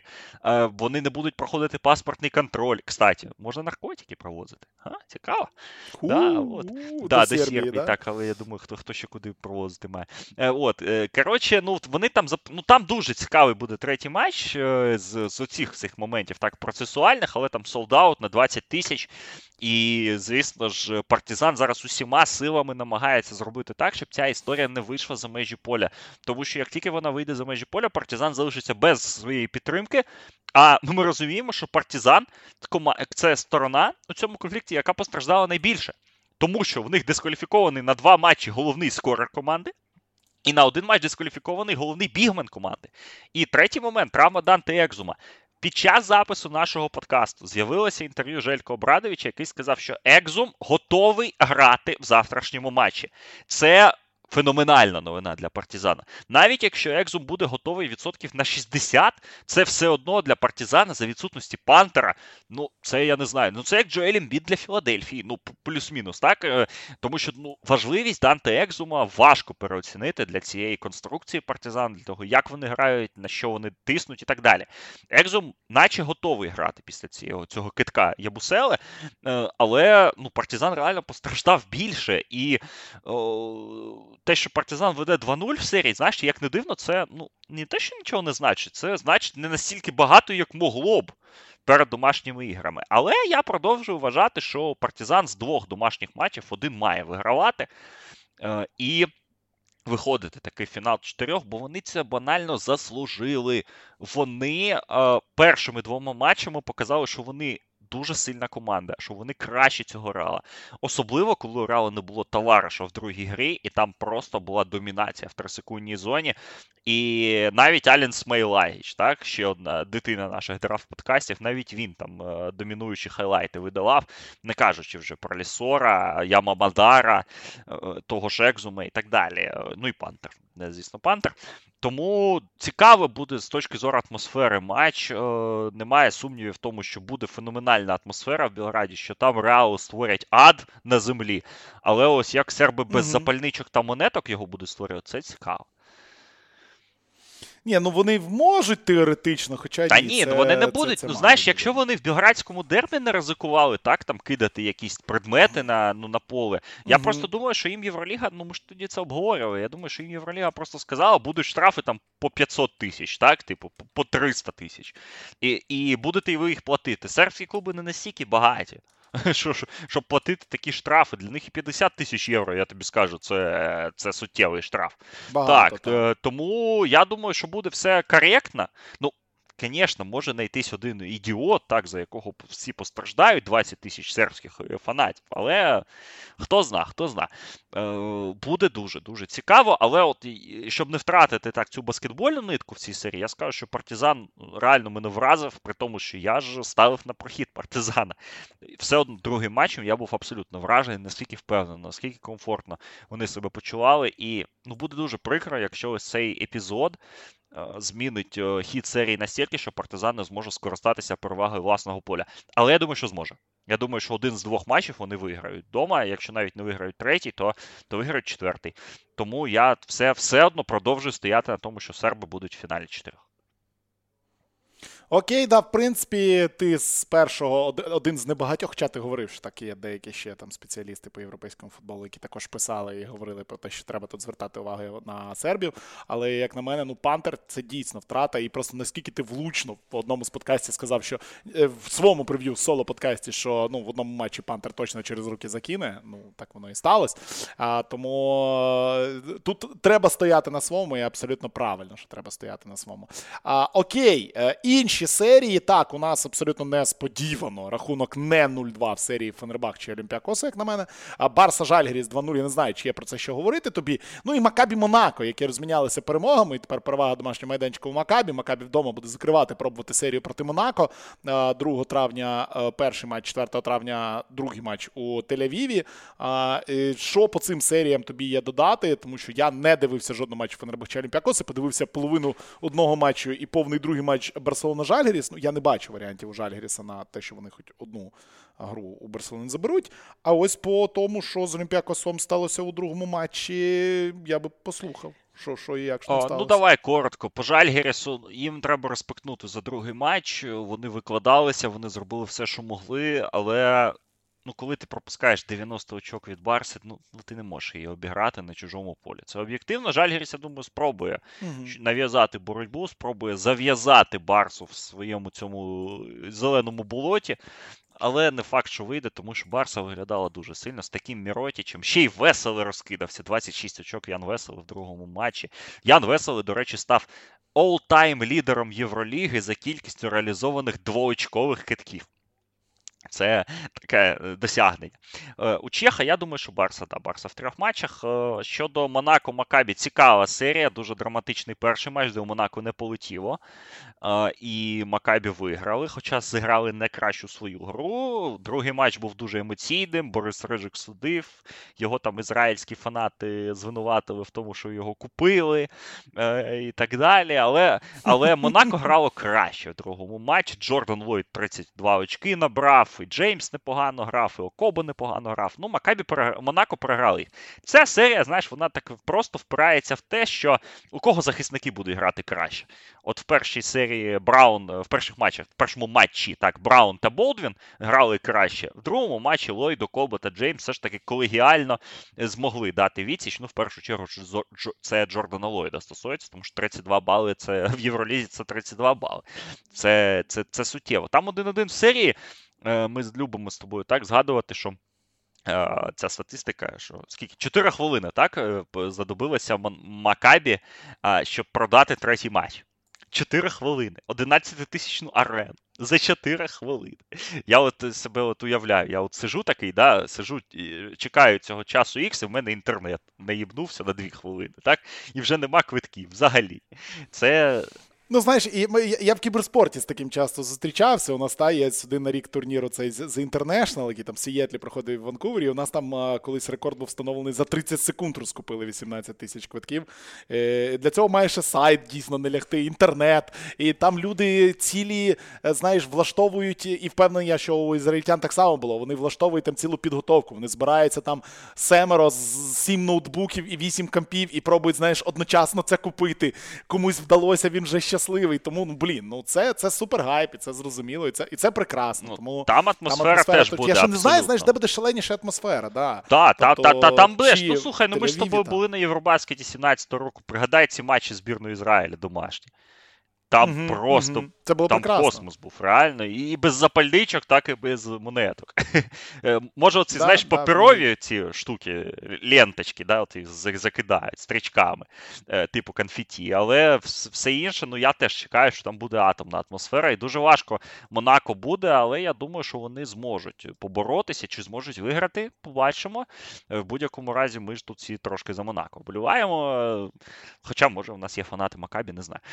Макабі теж дуже симпатична команда. Бонзі Колсон, Лорензо Браун, Алекс Пойтрос відновився і все це таке, але ми все ж таки більше за Монако. Хоча я коли бачу Майка Джеймса, мені тупо блівати хочеться. Ну що ж, ну издержки производства, як то кажуть. А а щодо Фенербахче Олімпіакос, я перший матч подивився в запису. Там Айзея Кеннон видав феєричну третю чвертю 5 трійок влучивши. І якраз це все змінило перший матч, а другий матч, е, мені здається, Олімпіакос трошки переоцінив себе е, і здатність свою контролювати хід гри. Ми знаємо, що Олімпіакос це найкраща команда за грою в Євролізі перші 30 хвилин.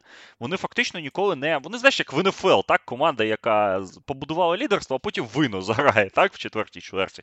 Е, ось це приблизно Олімпіакос. Але ж тут Фенербахче зміг зібратися. Нарешті прийшов на серію Тайлер Дорсі. Ну і там десь полетіло, десь щось. І ФНР, до речі, була статистика, що в них четвертий чи п'ятий камбек з 15 очок за за сезон. Тобто вони не здаються, вони вміють воювати, і Туді сміє це робити. І е, фінальні хвилини там не склалися Олімпіакоса з нападом, ось що дивно. Там Макісік не реалізував два штрафних, Візєнков змазав відкриту трійку, потенційно переможну і так далі. Цікаво. Знаєш, знову ж таки, знаєш, це е, серія вона трошки нагадує Мілокі Майами, ну, в тому сенсі, що ну, Фенербачі ж не восьмий посів. Ну, за рівнем. Mm-mm. Це команда вища, да. там, на шоста, десь, може п'ята. Але це показує, ну, наскільки високий рівень Євроліги цього сезону, що така команда там з 19 перемогами, вона лише восьма в сезоні. І отут трошки не пощастило Олімпіакосу. Тому теж чекаю дуже насичених протистоянь матчів 3-4. Олімпіакос, як на мене, все одно фаворит, вони все одно глибші, вони все одно якісніші. Е, але Фенер показав, що вони можуть давати здачі, і Тайлер Дорсі, і Гудуріч, і Карсен Едвардс навіть да, там якусь там свою хвилинку грає і грає це якісно. Тому Ух, цікаві. Цікаві будуть матчі, окрім Барселона Жальгеріс. Ну, символічно, що ми показуємо саме матч Барселона Жальгеріс. А з іншого боку, чого ж не подивитися, як литовці підтримують нашу країну в прямому ефірі. Це це завжди приємно. Ну так, це це, це завжди прекрасно. Ну, У нас ще, звичайно, буде е, фінал чотирьох, але ну ладно. Е, фінал чотирьох це це окрема тема. А тут ну, Жальгіріс завжди приємна команда, за яку завжди хочеться поболівати, як би чому би і ні. А, Лади. З Євролігою закінчили по Євролізі одразу, чи в кінці скажемо, хто що буде. Ну, жаль, грі з Барселона, ти вже, в принципі, сказав. У нас один Ну, матч може, додадуть ще, тому що минулого тижня може, також додадуть, у нас так. був один, потім додався інший матч для Ютубу. Можливо, там десь е, з четвертих вже матчів. Так, ми ми десь там в п'ятницю нам додадуть хоча б одну гру. Ну, дуже хотілося б четвертий матч Монако Макабі. Е, а він буде в четвер, 4 числа о 21.05. Ну, не знаю, як воно вийде чи не вийде. Це не до мене питання. Хотілося б хоча б четвертий матч Монако Макаві. Оце я тут кажу точно. Ну так, було б було, було, було прикольно, було б прикольно на нього подивитися. Так. А, Лади, і ще одна тема, яку хотілося б обговорити, дві точніше теми. Це Прометей. Прометей закінчив свій сезон поразкою, поразкою у півфіналі Єврокубка. Програли в Тюрктілікому, програли в дуже важкому матчі, у дуже близькому матчі, але команда в фінал вийти не змогла. У фіналі у підсумку у нас Гран Канарія буде грати проти Тюрк Телекома. Вихід Гран Канарії туди, в принципі, очікували абсолютно всі. А ну ось Тюрк Телеком туди проповзає повз Прометей. Прометей е, свій сезон закінчує ну трохи на мінорній доті, але у будь-якому випадку ми говоримо про те, що перемога в латвійсько-естонській лізі, величезна кількість травм, через яку команду пройшла, і півфінал Єврокубка. Ну, другий в історії українського баскетболу. Напевне, за цей е, сезон можна поставити там твердих 4 з плюсом, 5 з мінусом. Ну, добре, 4 з плюсом, тому що історія з українськими костюмами, ну, типу, півбалами у Прометея за цю хрень. Добре, що, звичайно, не принти на худі, але все рівно ну, трохи трохи треба про це згадати. Ну, пацани, ну ви серйозно, ну я вашу, ну що це таке було взагалі? Прометей, сезон, який є ти там від А до Я фактично дивився. Так, там Латвійською лігою, на відміну від там від пана Бєліка, який з Прометеєм прокидався і лягав спати весь сезон, коментуючи його, ти не коментував, але все рівно дуже багато ти бачив, дуже багато спостерігав. В Єврокубку майже весь сезон відкоментував. Е, Як тобі Прометей, який би ти, яку б ти оцінку поставив Прометею за ось цей ну, сезон? Ну, якщо якщо винести задушки тему з костюмами, то да, да, то я думаю, що ну, п'ятірка. Ну, я буває, думаю, що буває, п'ятірка, буває, тому да. що, ну, слухай, півфінал Єврокапу, це півфінал Єврокапу. Вони пройшли сезон Єврокапу з 16 перемогами та 5 поразками е, всього. так. Е, я Ну, я накоментував 14-3 Прометей в цьому сезоні. Е, от, Але, ну, звісно, так, болюча поразка від Тюртілікому. І як багато хто казав, що якщо програли 20, знаєш, ну було б не так прикро. Е, ну, типу, ну, дійшли так ось до цього рівня. ну, Получили по зубах, повернулися наступного року. Ні, вони вели в рахунку там за 40 секунд до завершення матчу. У них там були шанси виграти цю гру. І цей бокшот Еркана Єлмаза, я думаю, надовго запам'ятається. Причому ну, кого ну, він накрив на трійці діджея Стефанса. Ну, ти сам розумієш, що це бред, просто, якщо так це про це подумати. Але сталося те, що сталося. Прометей, це знаєш, ось е, продовжуючи аналогії з NBA, оце таке Сакраменто Кінгс так, цього сезону. Це команда, яка так е, має ж печа, має тужити так за підсумком матчу, але якщо дивитися на велику картинку, то.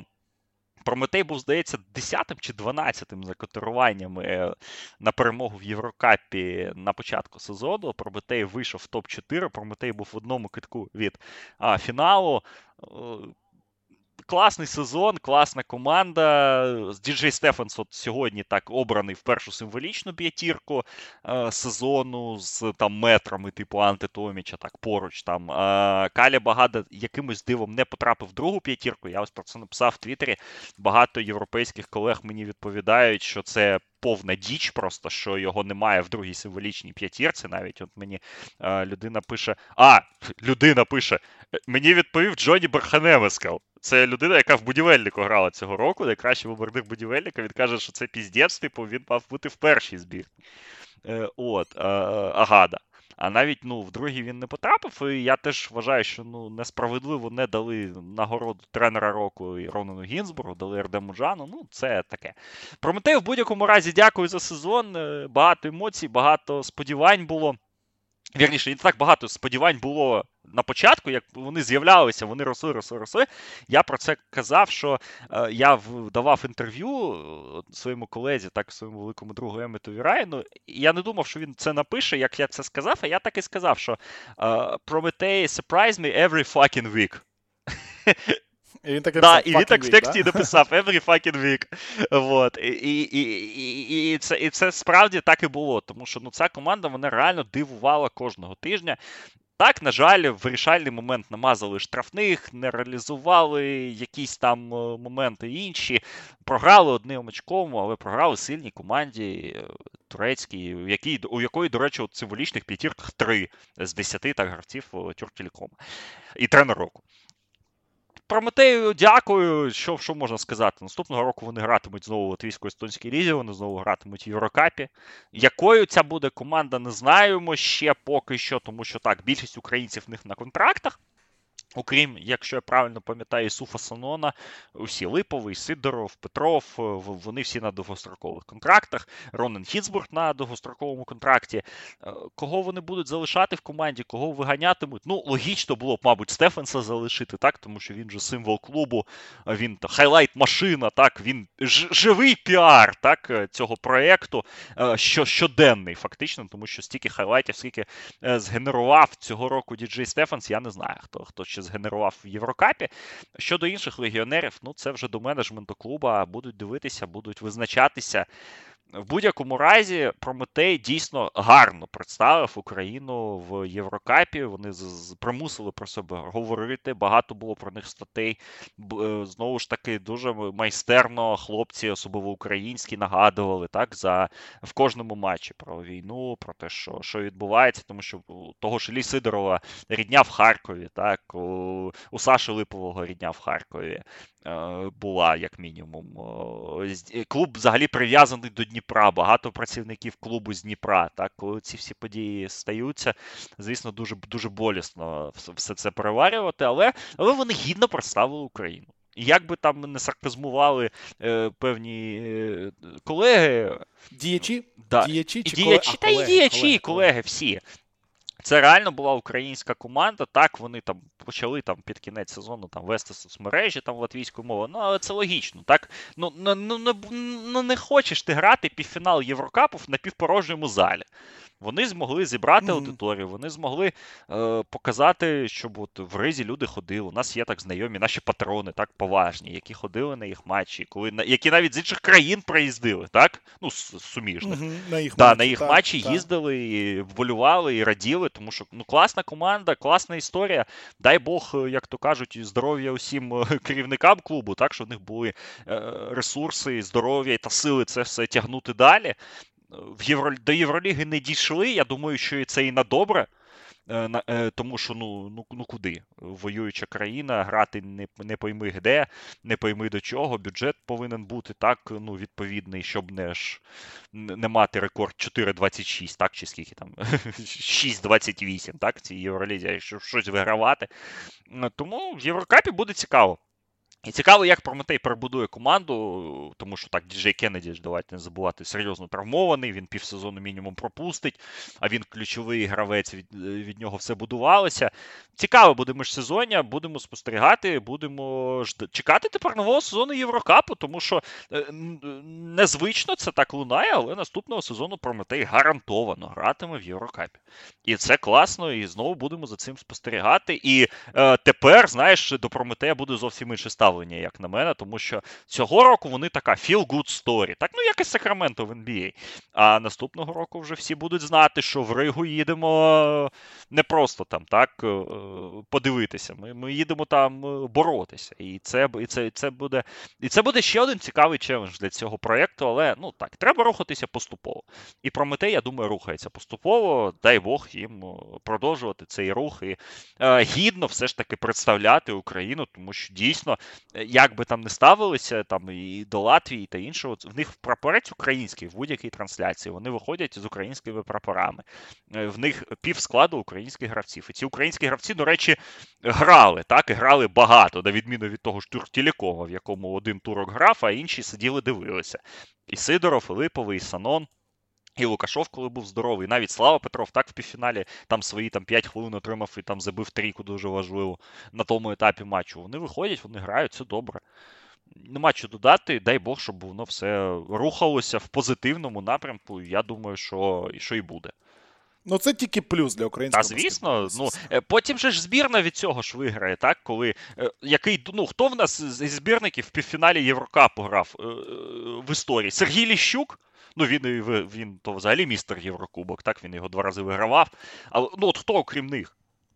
Тільки гравці там якісь Все? будівельника, і то там в тому будівельнику аж один Артур Дроздов був.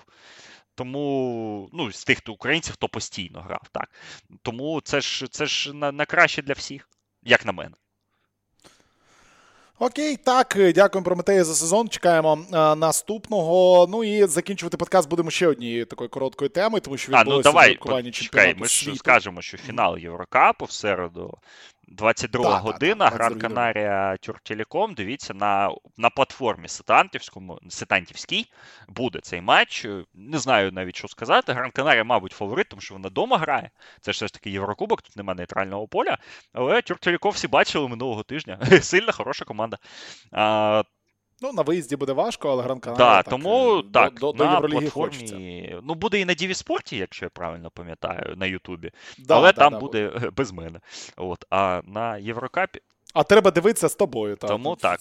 Весь сезон На платформі Станти буде. Можливо, навіть буде без мене перші там 10 хвилин. Але це від Жальгіріса залежить, це не від мене.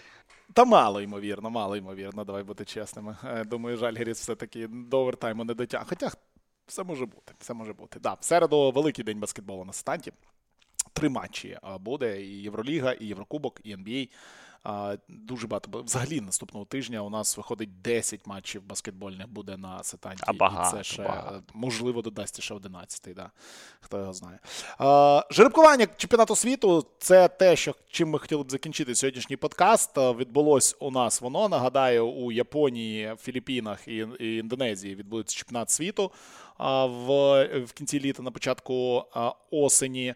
І відбулося у нас жеребкування. Є у нас групи. Швиденько я скажу: група А, Ангола, Домінікана, Філіппіни, Італія. Така група. Група Б, Південний Судан, Сербія, Китай, Пуерто-Ріко. Група С Америка, Йорданія, Греція і Нова Зеландія. Яніс в одній групі з е, американцями, яких буде Стів Кер тренувати, які будуть звичайно намагатися виграти після того провалу, який був 4 роки тому. Група Д Єгипет, Мексика, Чорногорія, Литва. Група Є, яка грає вже в Японії, Німеччина, Фінляндія, Австралія, Японія найсильніша група з великим запасом. Найсильніша група японців вдома. Австралія, яка буде мати ну, певно людей 8 з НБА, е, Фіни з Марканеном, німці, у яких теж ми вже не один раз говорили про їх суперзбірну, яка повністю з гравців НБА можна тепер скласти і непогано. Група Ф Словенія, Кабо-Верде, Грузія, Це Венесуела. найцікавіша група. Я одразу Дончич, кажу. Дончич товариш. Да, тут прекрасно в групі буде все. Грузини дебютують на чемпіонаті світу. Також цікаво для них буде. Група G Іран, Іспанія, Кот Дівуар, Бразилія. І група H ще одна класна група, тому що тут Ліван, трохи зайвий в цій двіжусі. Латвія. Канада і Франція, та сама Франція, за яку на чемпіонаті світу, можливо, е, зіграє тріо е, прекрасне прекрасне тріо. Е, Руді Гобер, Віктор Вембаньяма і Джоель Ембіт. Буде буде прекрасно просто. Е, ну, Вінсан Колє сказав, що Джоель Ембіт, скоріше за все, не зіграє на чемпіонаті світу. За Америку. Ні, я не знаю, в чому нюанс, але про Ембіда сказали, що скоріше ні цього року, ніж так. Ну, певно, але все рівно. Ну, Вембаньяма і Гобер. Ну, це цікаво, цікаво. цікаво. Так, цікаво. я коротко, так, ну ти сказав про групу Є.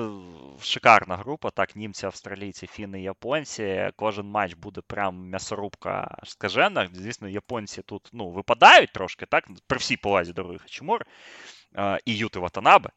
Е, от, е, Але от, от, це, це місіво буде класне. І група H я написав в Твіттері, що feel sorry for Latvia і мені десь 5 латишів написали та себе пожалій. Ми... Треба жаліти збірну Канади, а не нас. І я такий сижу, думаю, ну, з таким настроєм, знаєш, латиші можуть реально поборотися.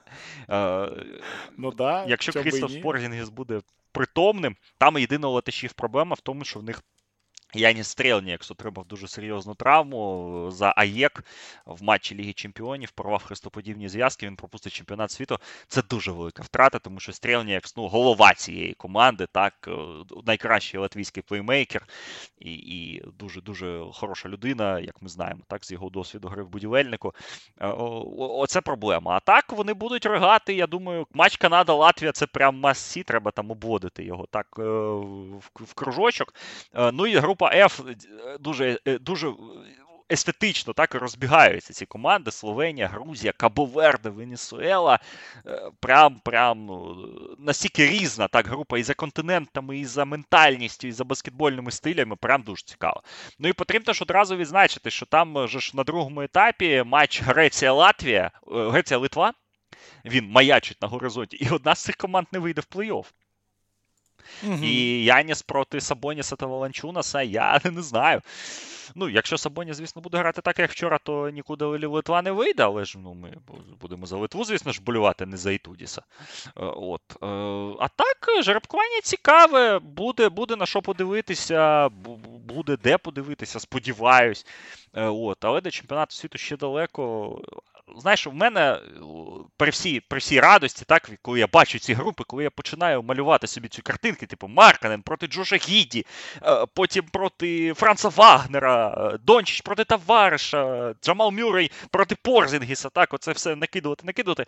У мене одне враження, коли я бачу ці всі прапорці. І коли я бачу прапори Чорногорії і Грозії, я сижу такий і думаю, що ми такі убогі, що ми на чемпіонат світу не змогли вийти. І мені боляче від цього стає. Да. При при, при всьому тому, що я там розумію фактори, так, там всі ці моменти, мені це все не треба пояснювати, я й сам кому хочеш поясню. Я я, я просто бачу ці пропорції, два, ось ці конкретні два. І мені стає боляче.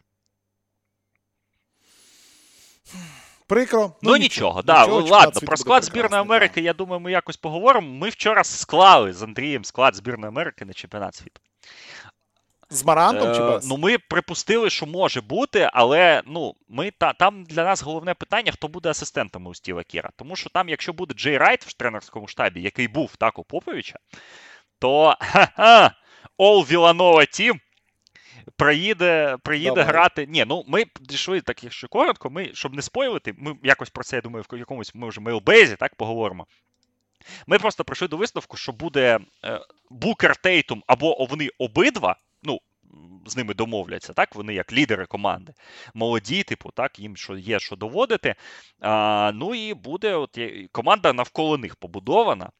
А от хто там буде, може в наступному подкасті розповімо, бо я вже другу годину не можу роз, розмовляти. Все. У мене Логічно, сьогодні взагалі був, мав бути вихідний, але що не зробиш але якось воно не да, пішло. Що да? Ні, то ще, ще 16 година, ще для вихідного є час. От. Ти бачиш, я сьогодні планував спати, я ж знаю просто, що Фінікс в 5, а Бостон в 4. Що там дивитися сьогодні? Не, не цікаво, цікаво, абсолютно не цікаво. Я ж кажу, Денвер це випадкова команда абсолютно на цьому рівні. Ну, а Філадельфія, ні, ну Пол Рід, звісно, як там було? Certified Playoff Beast написано, так, у нього в титрі на NBA TV. Але проти Тейтума, Брауна і Деріка Вайта.